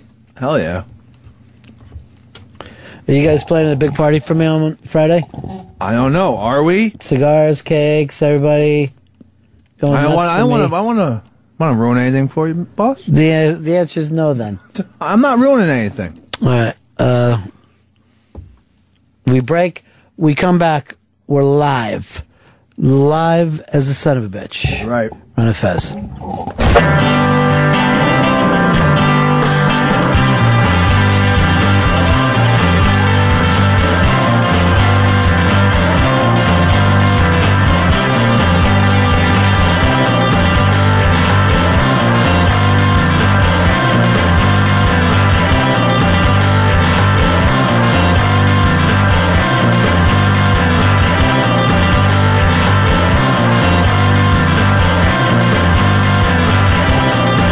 The uh, Ron and Fez show, and uh, we are uh, live now.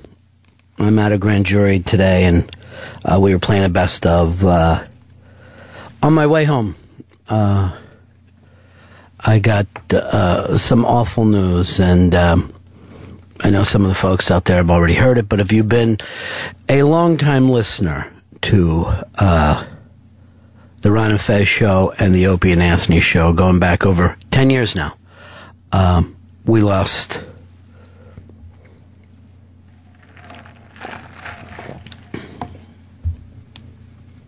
We lost uh, one of our best pals today. Uh, Irish Alki has been a great friend to uh, not only the O&A guys and the Ron and Fez guys, but to everybody uh, in that community for a long, long time. And uh, just found out that after uh, many years that he hasn't really been 100%, um, going back over the last, uh, my memories of, of just hearing about losing him today, uh, was going back over Casey and Dave's wedding and different parties where he would uh, his health was in bad shape, and then of course he uh, rallied back.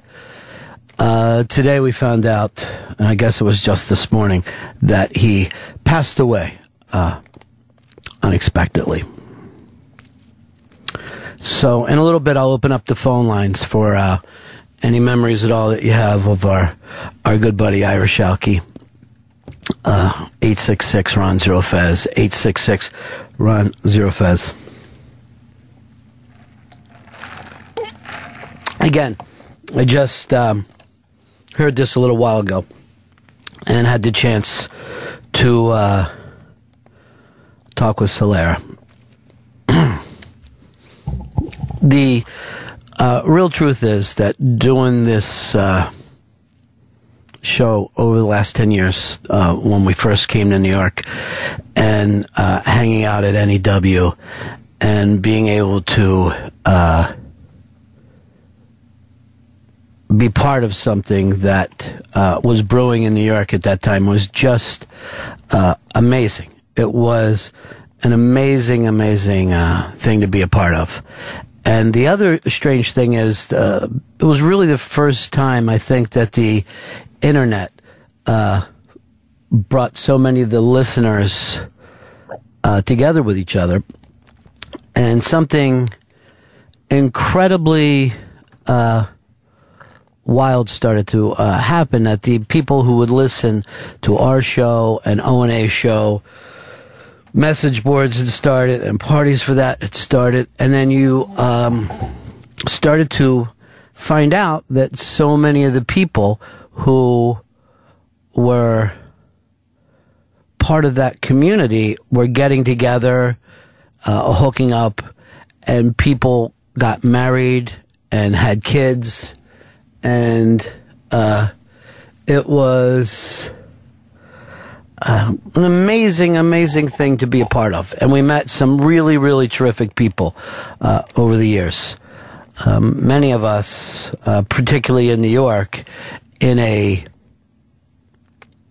uh, post 9/11 uh, time that we all started to de- get together more and more and kind of huddle together, and got very very close, and it was. Uh, was just extraordinary times.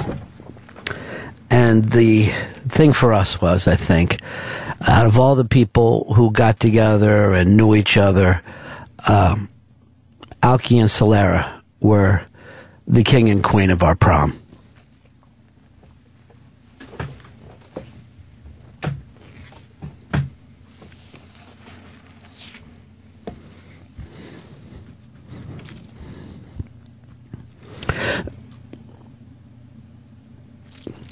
They were the uh, funny ones and the most fun ones. And this is just a uh, heartbreaking day for us.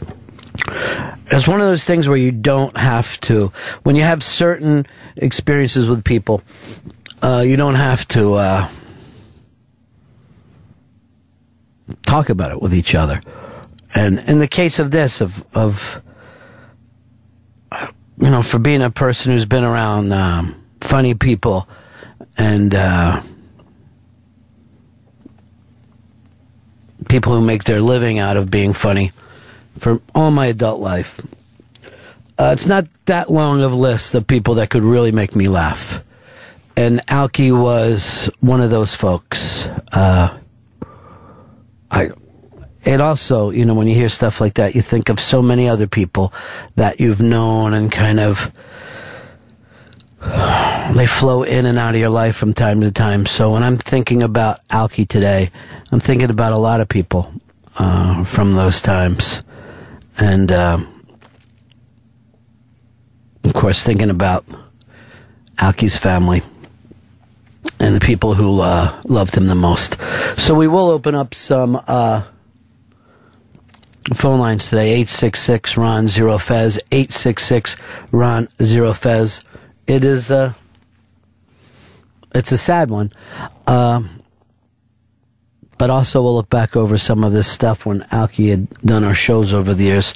Uh, if you can find anything from the Thanksgiving shows, I think that would be uh, fantastic. Uh, let's go over here to Kevin. Hey, Kevin, Ron you're on the Ron. Fez show.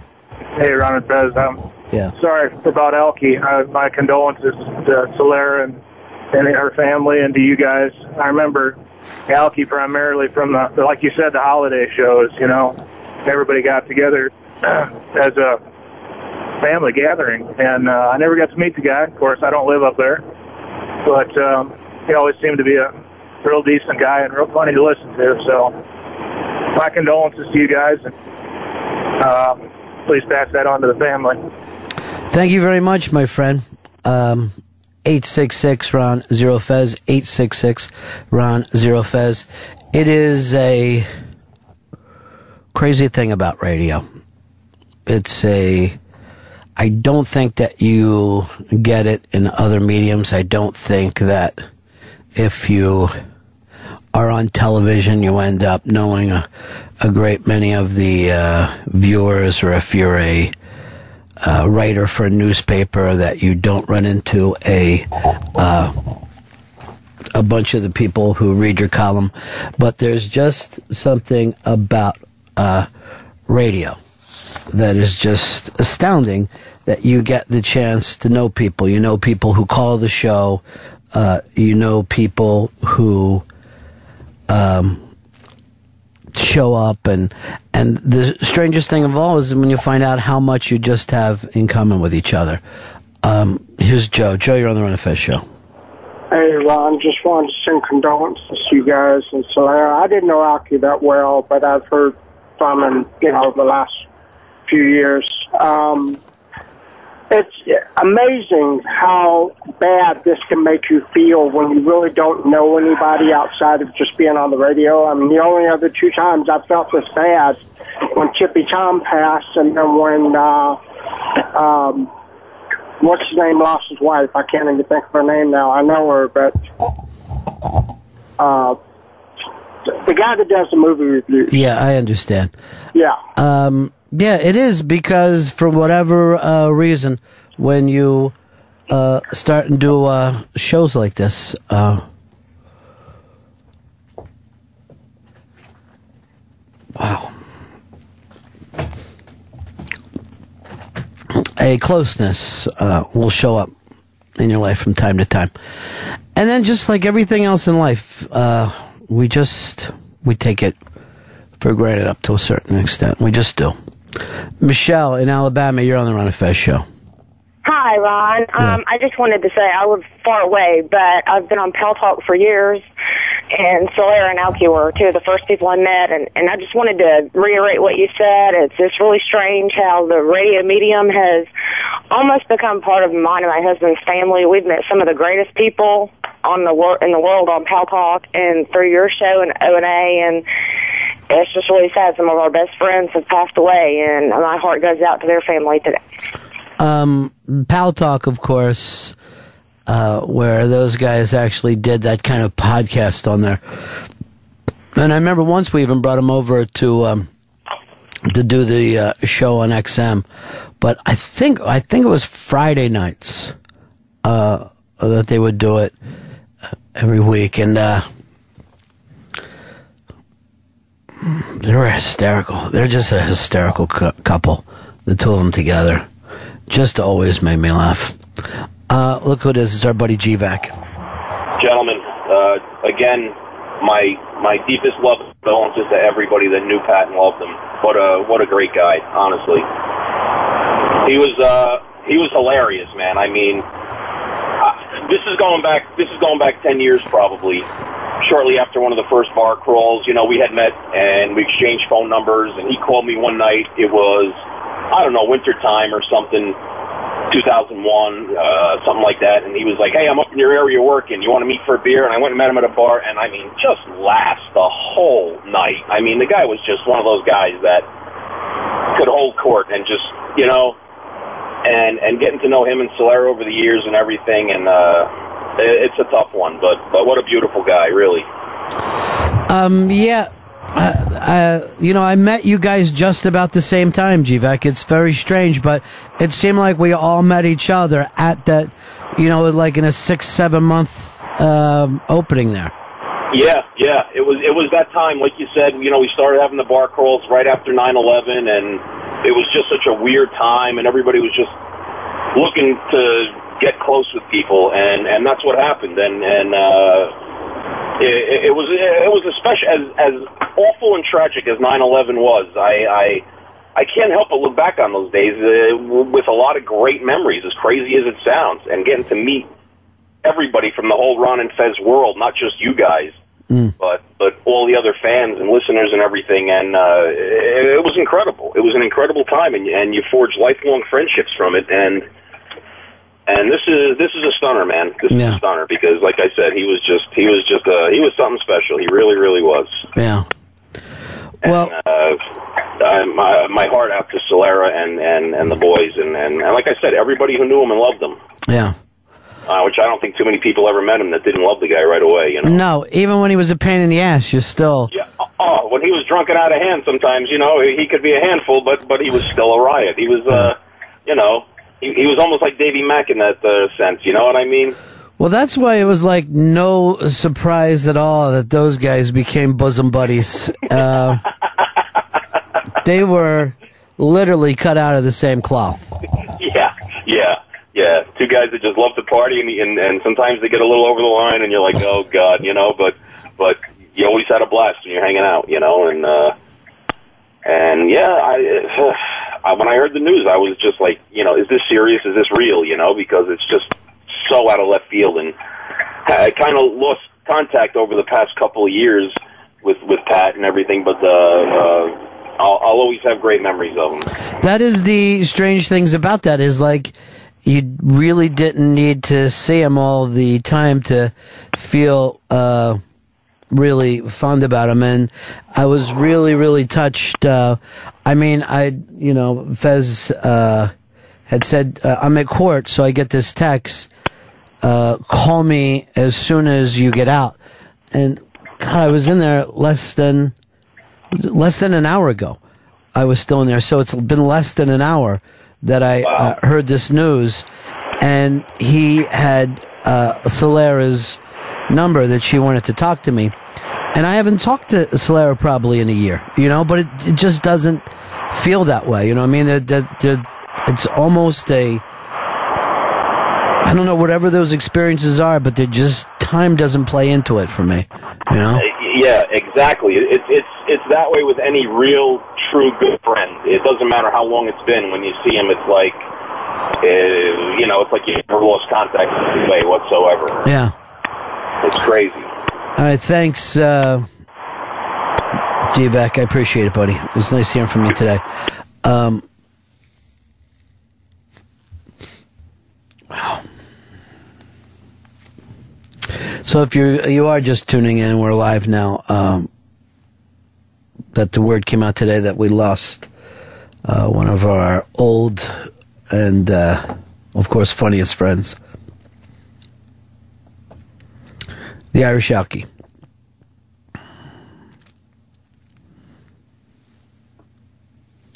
Um, certainly didn't plan on turning anything into an Irish wake here today. Certainly not for uh, somebody so young.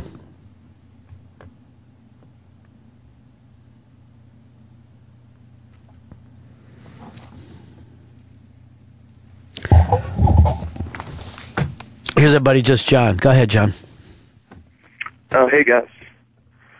Um, I don't know. It's kind of hard to hear that somebody like uh, Alki died. I mean, he's just such a great guy, and he and Wells welcomed everyone into their homes, and it's such a great loss to everybody. It, it, uh, you know, it's just so stunning, John. It's literally stunning when something. Um, that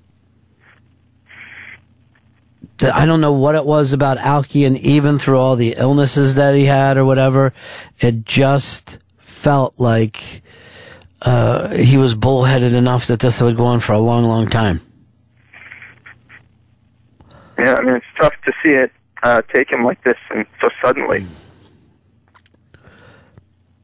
All right, thank you very much, John. All right, thank you. It's good to hear from you.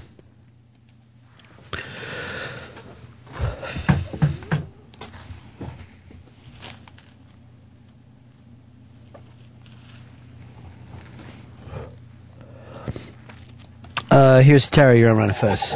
Hey, buddy. It's been a long time since I've called in. It's been forever, dude. It has. And all of a sudden, like, I was just listening, and my heart is effing breaking right now. It's I've stayed in touch with him since you guys went down to D.C. Couldn't get a hold of you guys really much anymore.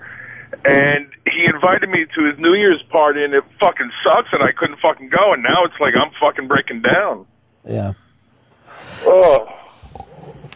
It's it's hard to see uh, friends go, especially such young ones. Yeah, there's uh there's no doubt about that. I uh I think I need to uh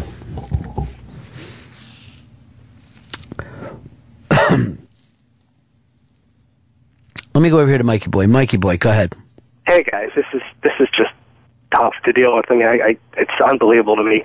Um, thinking about uh, one of sort of the more notorious moments that Pat had was the the time when he was drunk and he was yelling at me, uh, and it got picked up on Pal Talk and got played on the show, and sort of became this big thing. And, and uh, what was kind of funny about that was that uh, you know that when played on the air and and uh, you know it had come from because I was moderating RonFez.net and Pat didn't like something I had done and he was angry and we banned him briefly and and um, uh, what happened was we had so many people coming to the board just to tell me that I was an asshole that we literally had to buy a new server because it just couldn't. So many people loved him so much um, that it just everybody came in droves and it just completely just killed the site for a while.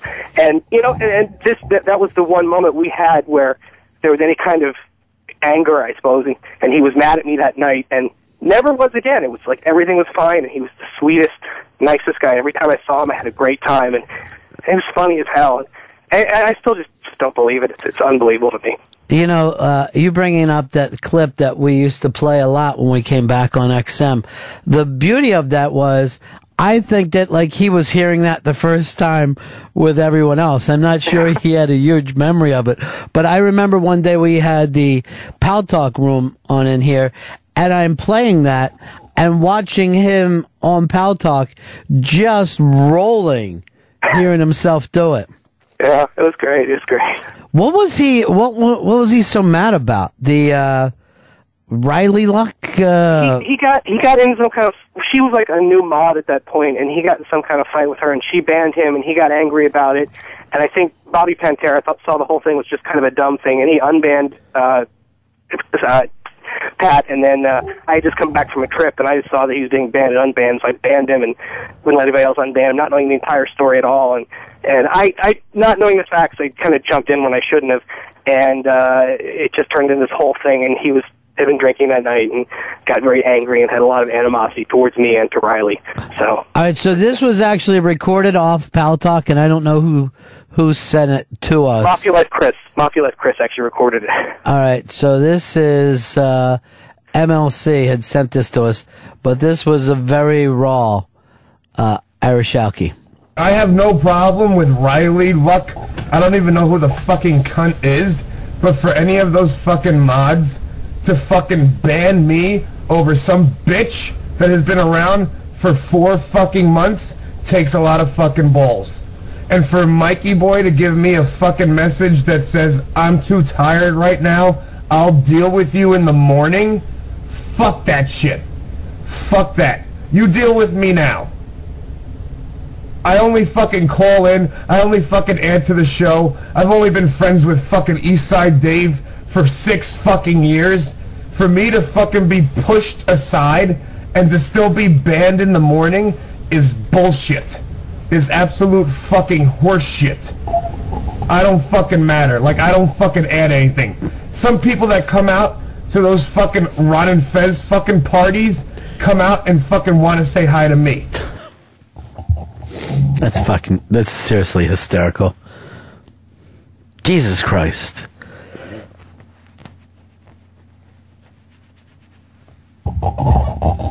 Here's our old buddy down Sugats.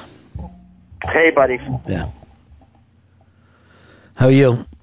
Um, I'm holding in there. Uh, you know, how are you? Uh, you know, stunned. Literally stunned right now. Yeah.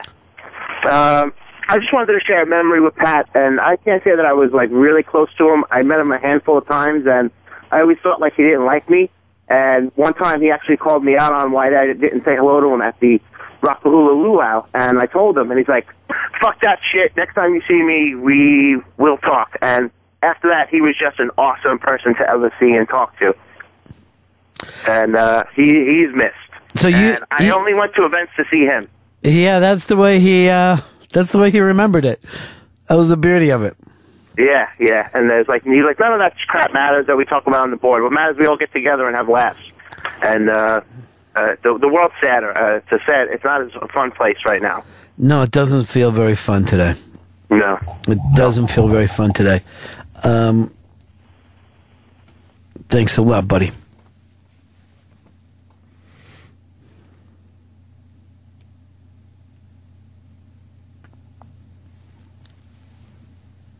It is a Ron and Fez show.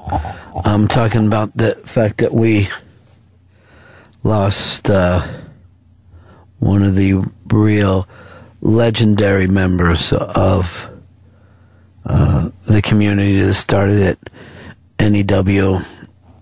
Um, the odd thing there was even when O and A were suspended and Ron and Fez were sent to um, DC, that people like Alki kept that community going.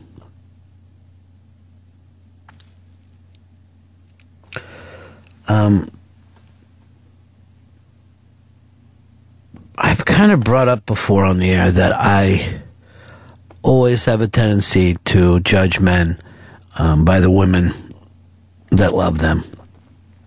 And I can honestly tell you um, that Alki got the woman that everybody wanted from the word go.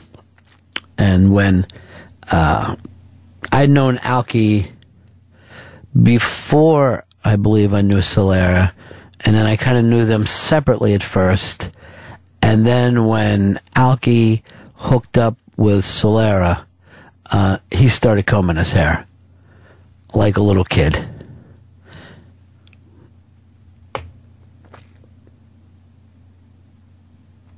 He was happy uh, to get there, and there was more than a few people that were jealous about the fact that uh, that they hooked up together, and I thought it was just great.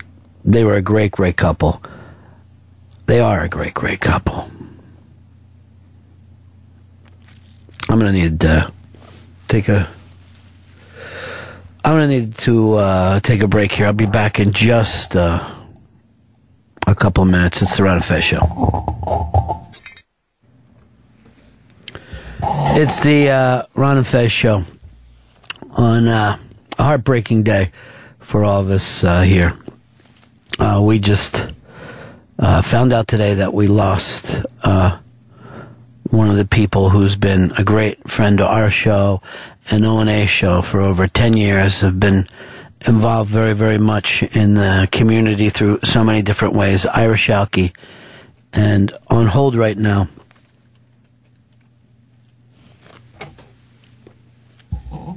is his wife, Solera. And we're going to go over and talk to her. Hi, Solera. Hi, hi, Ron. Hi, Fez. Hello. Hi. Sweetie, Thank you. we love you too. Thank you. Thank you very much. And thank you for what. How I never expected to get to be on this end of the phone call. I always like to make you guys laugh. I don't like to hear any of any of you cry. I thank you very much. It's wonderful listening. That was awesome.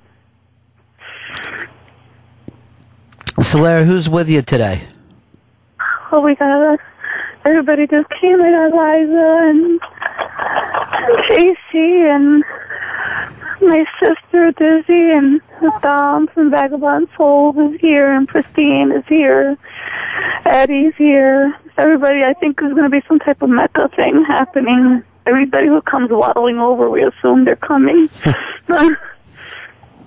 The sad thing is, all those people would have been there anyway. That's I know, I know. It's really not new. My neighbors kind of figured something was wrong because we're in front crying instead of like causing a scene. instead of putting a tent out there. oh Jesus! No, the tent's usually in the back. but I'm gonna go to the funeral home uh later and make the arrangements, and I guess I'll put that information out there for whoever's interested in, in coming. Everybody's always welcome, you know. Mm. Um, but yeah, it was very sudden. He was well. We've been, we had the two years of him being well and he got to take Colin to kindergarten and, you know, we got to make plans and stuff, so. And as usual, it kept me laughing. When I wasn't laughing, I was pissed off or hungover, one of the three. It's true. And, um, we love you guys very much. And you're right. It's not a day that passes. It's not a year that passes. You guys are family. And you always make us feel welcome. And we hope we return that to you, to everyone. Solera, just being around you guys for these past 10 years has been amazing. And you two have been endlessly entertaining together. There's just so much I'm the luckiest girl on the planet. Yeah. I got to marry my best friend. I got to see him survive and live, and, and we got to make our baby together. He was a great stepdad. He was a pain in the ass. He drank too much, didn't sleep enough. He did everything bad. But when when he made you laugh, you were able to forgive everything. And he made people laugh a lot. He wonderful. did. No, I'm, I'm sad, but I'm happy because I know he did a lot more than many people his age were able to do. And the two of us really, we married our best friend and we, we made it through a lot of bad things and we managed to smile all the way through it. And neither of us were miserable and neither of us wallow in what's wrong with our lives. It's just, know, what's left for me to do? Pick up and decide tomorrow, the day after, I gotta go to work. I gotta give Colin, you know, a life. I gotta make him remember that his dad always made him laugh, you know. And that's it.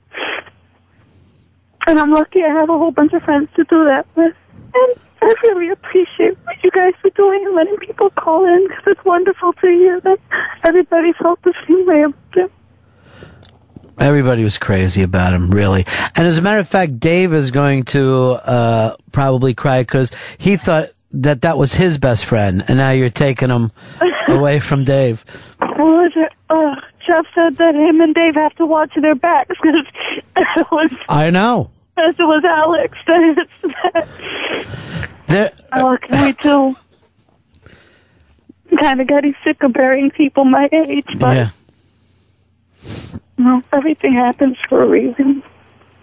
You know, I would suggest if anybody's in a relationship right now and thinks that so and so is annoying, they can't deal with it, you just realize that the time you have with them is very precious, and we just have to focus on the good that we bring each other. Isn't that the funniest thing? That it's it's hard to do that, and then that's the only thing that makes sense. It's the only thing in the world that makes sense. Pat and I weren't perfect. we weren't. But your ass Both- always was, Solera. You always had a perfect ass. I don't know. I. That was kind of getting, you know, the my thirties were hitting me lately, but he kept telling me it was nice. So Mhm. that's how that's how you stay married. That is true. I really hope you guys can make it. I'll call in with the information. I don't want to bring the show down. Not at all. Not at all. This is the show. Thank you very much. All right. Bye bye, sweetie. you. I love Bye. you too so much. Bye. Um, that is uh, one of the funniest, smartest, sexiest, and strongest women that I've ever met in my life. And Alki was the guy who got her. I cannot think of a better thing to be known for. I cannot think of a better thing to have your life's legacy uh, would be the guy who got that girl.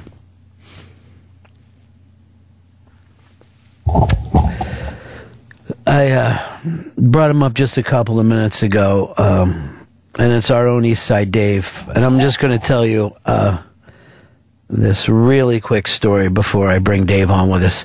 Uh, when Solera uh, and and Alki were to stand for Dave and Casey at the at their wedding at the Hard Rock, and uh, uh, Wiki was uh, behind the whole thing. I was acting like he was I don't know some kind of a wedding expert or whatever, but he was so upset that their kid, Alki and Solera's kid, was running around on stage during the wedding. And to all of us, we were just laughing our asses off because we love kids. But I guess if you're um, somebody who likes everything to go perfect, it seemed like the world was crashing down on Wiki. And then the other thing about that day that I'll always love, Alki was very, very sick uh, for that wedding and was really thin at the time and uh, I believe was walking with a cane. Um, and it took everything he had to be there for Casey and Dave's wedding. But as the ceremony was going on, I think he needed to go over and sit. And uh, so he left his best man post and went over towards the back. So now in all the pictures, it looks like Black Girl is Dave's best man. And I always laugh my ass off every time I see that. Um, here he is, the uh, person that was as close to Alki as anybody in uh, that we know. Uh, Eastside Dave. Hey, Ryan Bain, what's up? I I turn actually turned to my right, and I wanted the fucking ring, and Alki had been replaced by a huge black guy. And I was like, what the fuck is going on here? Out of all the wacky things that happened that day, I don't know why that was one of my favorite. It was also the one that threw the entire me and all my mom and everyone for a loop because even Beanie was like, wasn't uh wasn't Patrick supposed to give you the rings? Everyone was all confused. It was fucking re- it was great though. Can we Photoshop? Fit uh, Earl and Alki just insanity. Uh, I'm like, you know, I, I mean, I I haven't even got to. Li- unfortunately, I haven't listened to the show because I was I've been communicating with my wife and uh taking care of the kids because she went up to see her Ellis because you know they're really close. They Yeah. You go up there.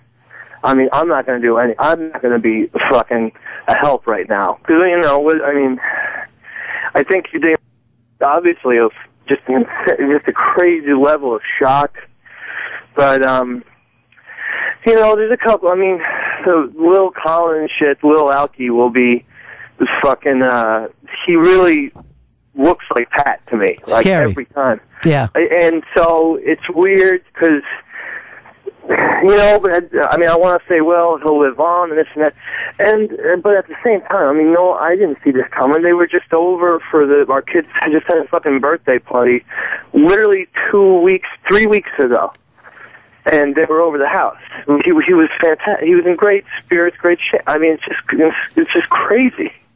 It's just way too much to comprehend. I just, and the stupid thing is, I'm driving home, right? And, uh, driving home this morning, and, uh, and, um, the only thing that's on my mind is uh, the, the most pointless, like, shit possible. I go, okay, well, I have the new, brand new fucking stuff, guy, that I'm gonna put up and, and everything. And so that's what's going through my goddamn head when my wife calls me Yeah. it just puts everything like what the f- it's just they're just they just No. you know, you know you, you what what the f- I mean these stupid little videos it's just it's all silliness so I don't know so it's very tough and you know it's tough because my wife's fallen and then I'm upset, and we got the two little kids, so I don't know what to like say to them. You know, I don't know if it's the right thing to say. Our friend, uh, your your friend Patrick, you know, Colin's dad. Well, he, you know, he just died. You know, I don't know how to have that conversation. I don't know. It's just all of a sudden. You know, we've had deaths, of course, you know, with Alex and shit like that, but Oh boy! You know, it, it, I the one thing You know, Dave, was this could always help, though, when you're talking with little kids like that. My parents always used to say it was because I was too loud and ran around too much, and that's why we lost people. and that would kind of keep me settled down for a while.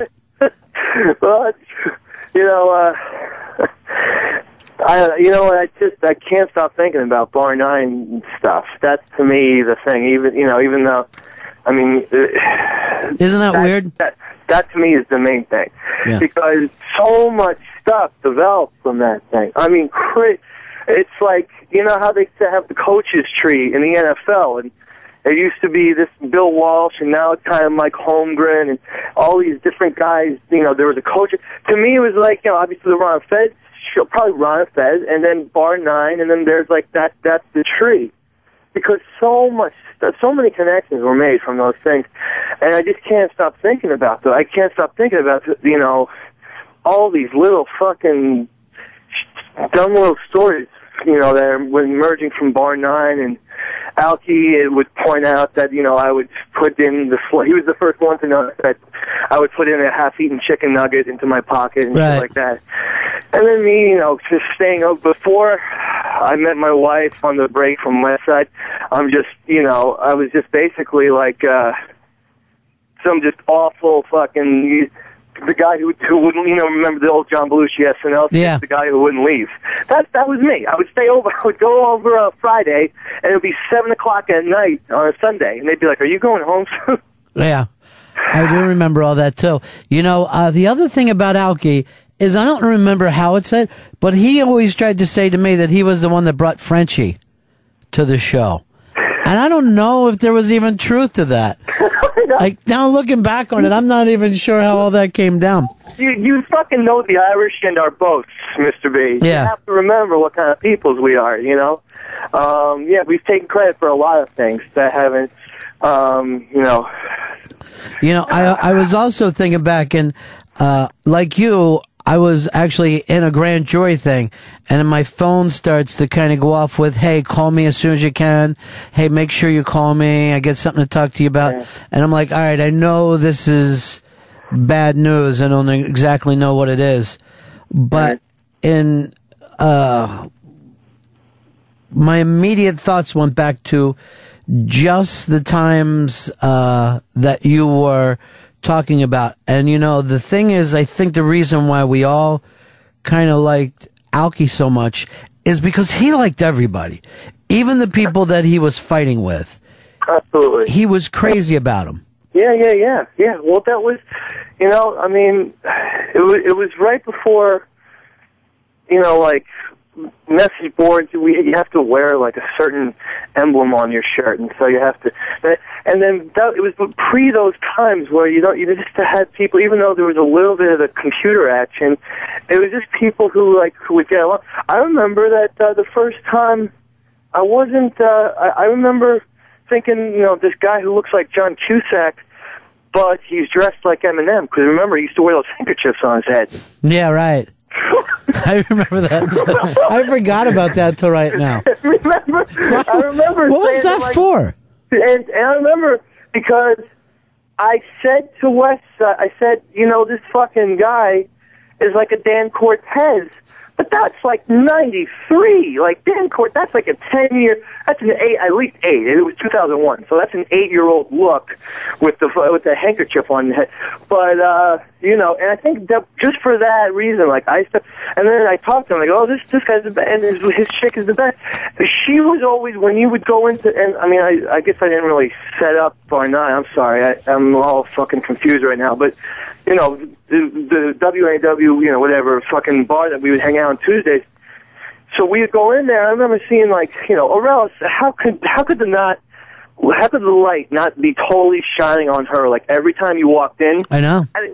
straight men or or gay men or whatever, just chicks. That was always where. it And she she was always she was the nicest person in the room as well. Right. Both of them. And, and and that's that's why. And their parties, their New Year's Eve parties, and this and that. Everybody was everyone was always invited, and then the other thing is how many strays ended up in that house? Not just you, but how many people, Dave, over the year did those guys take in? I, I I think Brian Dawkins has built a deck uh, at this point, or uh, at, at least put up the additions to their ba- uh, basement. And Brian Dawkins has been in there so much. I think his last name is, is Alki currently. Like he, and, and that's cool. Like she's cool with that. He's cool. Everyone's cool with it.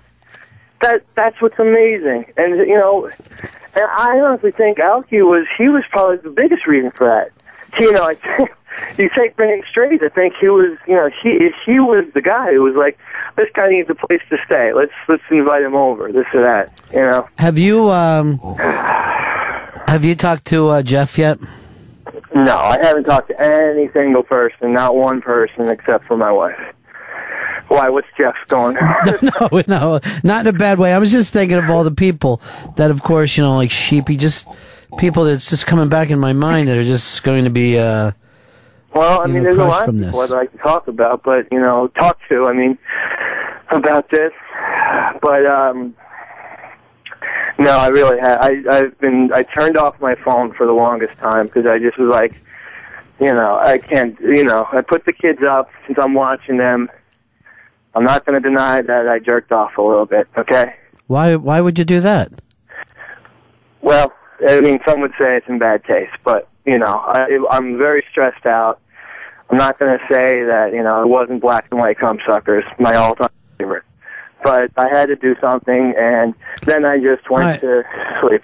Yeah. All right, so you remember the scene in Big Chill when, you know, people would get the phone calls and how they would react to it. And, you know, at the very beginning, heard it through the grapevine scene. Your scene would have been fall on your back, put in black and white cum suckers, and jack off to it? Yeah, that's. I mean, when you put when you put it like, you know, it sounds a little on the crass side, you know. But wh- I mean, that is what uh, that is what it did. Um, you know, I think. Uh, oh, whatever. you didn't yell out, "This is for you, Alki," as you were spurting. No, it was I. I uh, couldn't finish for a while, so I just stopped. But then I had Astroglide all over my hands. It's a big production, and you know you don't want it to stop. So then I continued a little bit later. But I mean, anyway, li- listen. the- Here, the, the main thing is that uh, Dave, I want to play something for you right now, and this is uh, a Thanksgiving um, show where we all got together and talked about this stuff, and I think this is where um, Alki was just coming back from the first time he was really sick. So we'll just, uh, and we haven't had a chance to even listen to this. Hicks just went and grabbed it, and we'll give it a listen now. And then here's our buddy Irish Alki. Alki, how are you, my friend? I'm doing good. Good. I guess if the one thing I could be thankful for this year is I actually, and anybody in my condition over the past year, if they could be lucky enough to marry a woman that I did, they probably would never have the shit. No. You got and without her, everything that I've been through this year would have been a lot harder to deal with. Sure. This is my best Fez impression, and I'm sorry. Doing a hell of a job. Yeah. Alki for third mic. Alki, here's. Is there anything you want to say to Riley Luck? Happy Thanksgiving, cunt. Happy Thanksgiving, cunt. Um, that was Alki. But wasn't it beautiful that, you know, we we bring up Solera? Yeah. He got it. You know what I mean? Like he knew. yeah, he did. He absolutely did. I mean, it, it would be you have to be told, you know, retarded, you know. Um, and, you know, but uh, yeah, I don't know what the fuck is going on with us. I mean, us, just everybody. Like, we, he's the same age as me, for Christ's sakes. There's a lot know, of people saying you're next, dude. And I'm number three, baby, like Jim Morrison told his fucking told Robbie Krieger. Yeah. drinking was number three. and uh, that way the chicks will all be ready to go off into some kind of crazy Charlie's Angel things. They'll start sleeping with Jersey Shore dudes. I don't know. It won't matter. You know, uh, oh no, they're they're they're gonna they're gonna do what we all dreamed of, and they're just gonna start hooking up with each other. I think they just yeah they have to get rid of me and Jeff, and then uh, it's gonna be a, a party time for those for those girls. Well, Davey Mac, thanks. Uh, thanks for talking to us today, and I'm I'm I'm sorry for you, and I'm sorry for me, and I'm sorry for everybody. Everybody. Yeah, I'm sorry for everybody, and most of all to, um, of course, Solera. Most of all, Ralph and I mean Solera and uh, and Colin, because I can't believe it, you know. But the good thing is we have the, the everyone rallies around within seconds. Is it was it's it sounds like it's Woodstock over there, and she, you know, the good thing is that maybe that is a good thing that we do meet each other through the show and all that stuff, and then you have a bigger community that you can depend on for fucking moments like this. Um, all right, Davy Mac, I'll let you get All back to your kids. Make sure they're not in the backyard or run up the street or anything. No, no, I know. Okay. Thank you, Mr. B. Thanks. See you guys. Talk to you later, pal. Um. Well, like I said, I just heard this not even two hours ago that uh, we lost our old buddy. Uh, we lost the Irish Alki.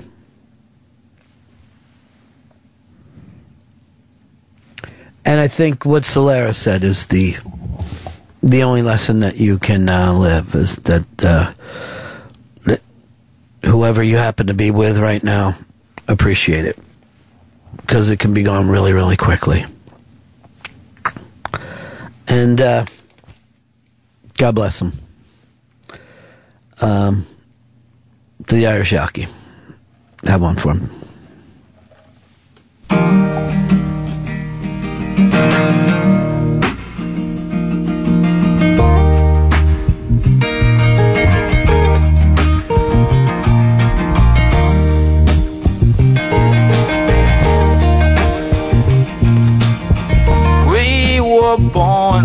Before the wind.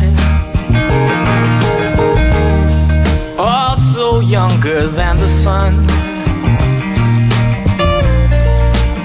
Yeah, the bonnie boat was one as we sail into the mystic.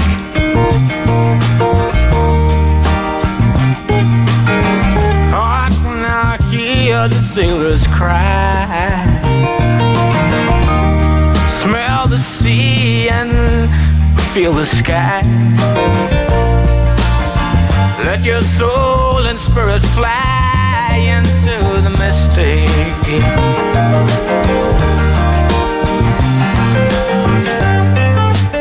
Where that foghorn blows, I will be coming home. Mm. Yeah, when the foghorn blows, I don't have to fear I wanna rock your gypsy soul, just like way back in the days of old. Magnificently we will fold into the mystic.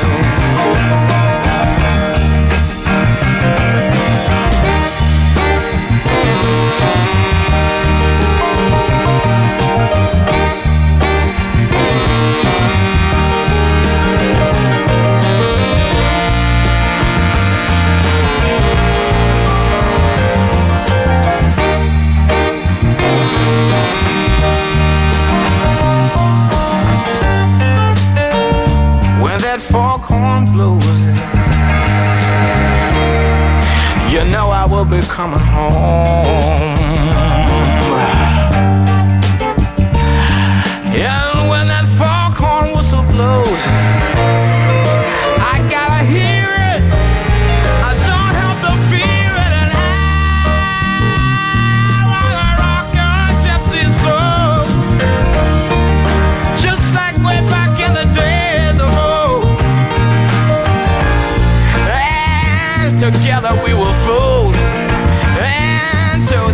And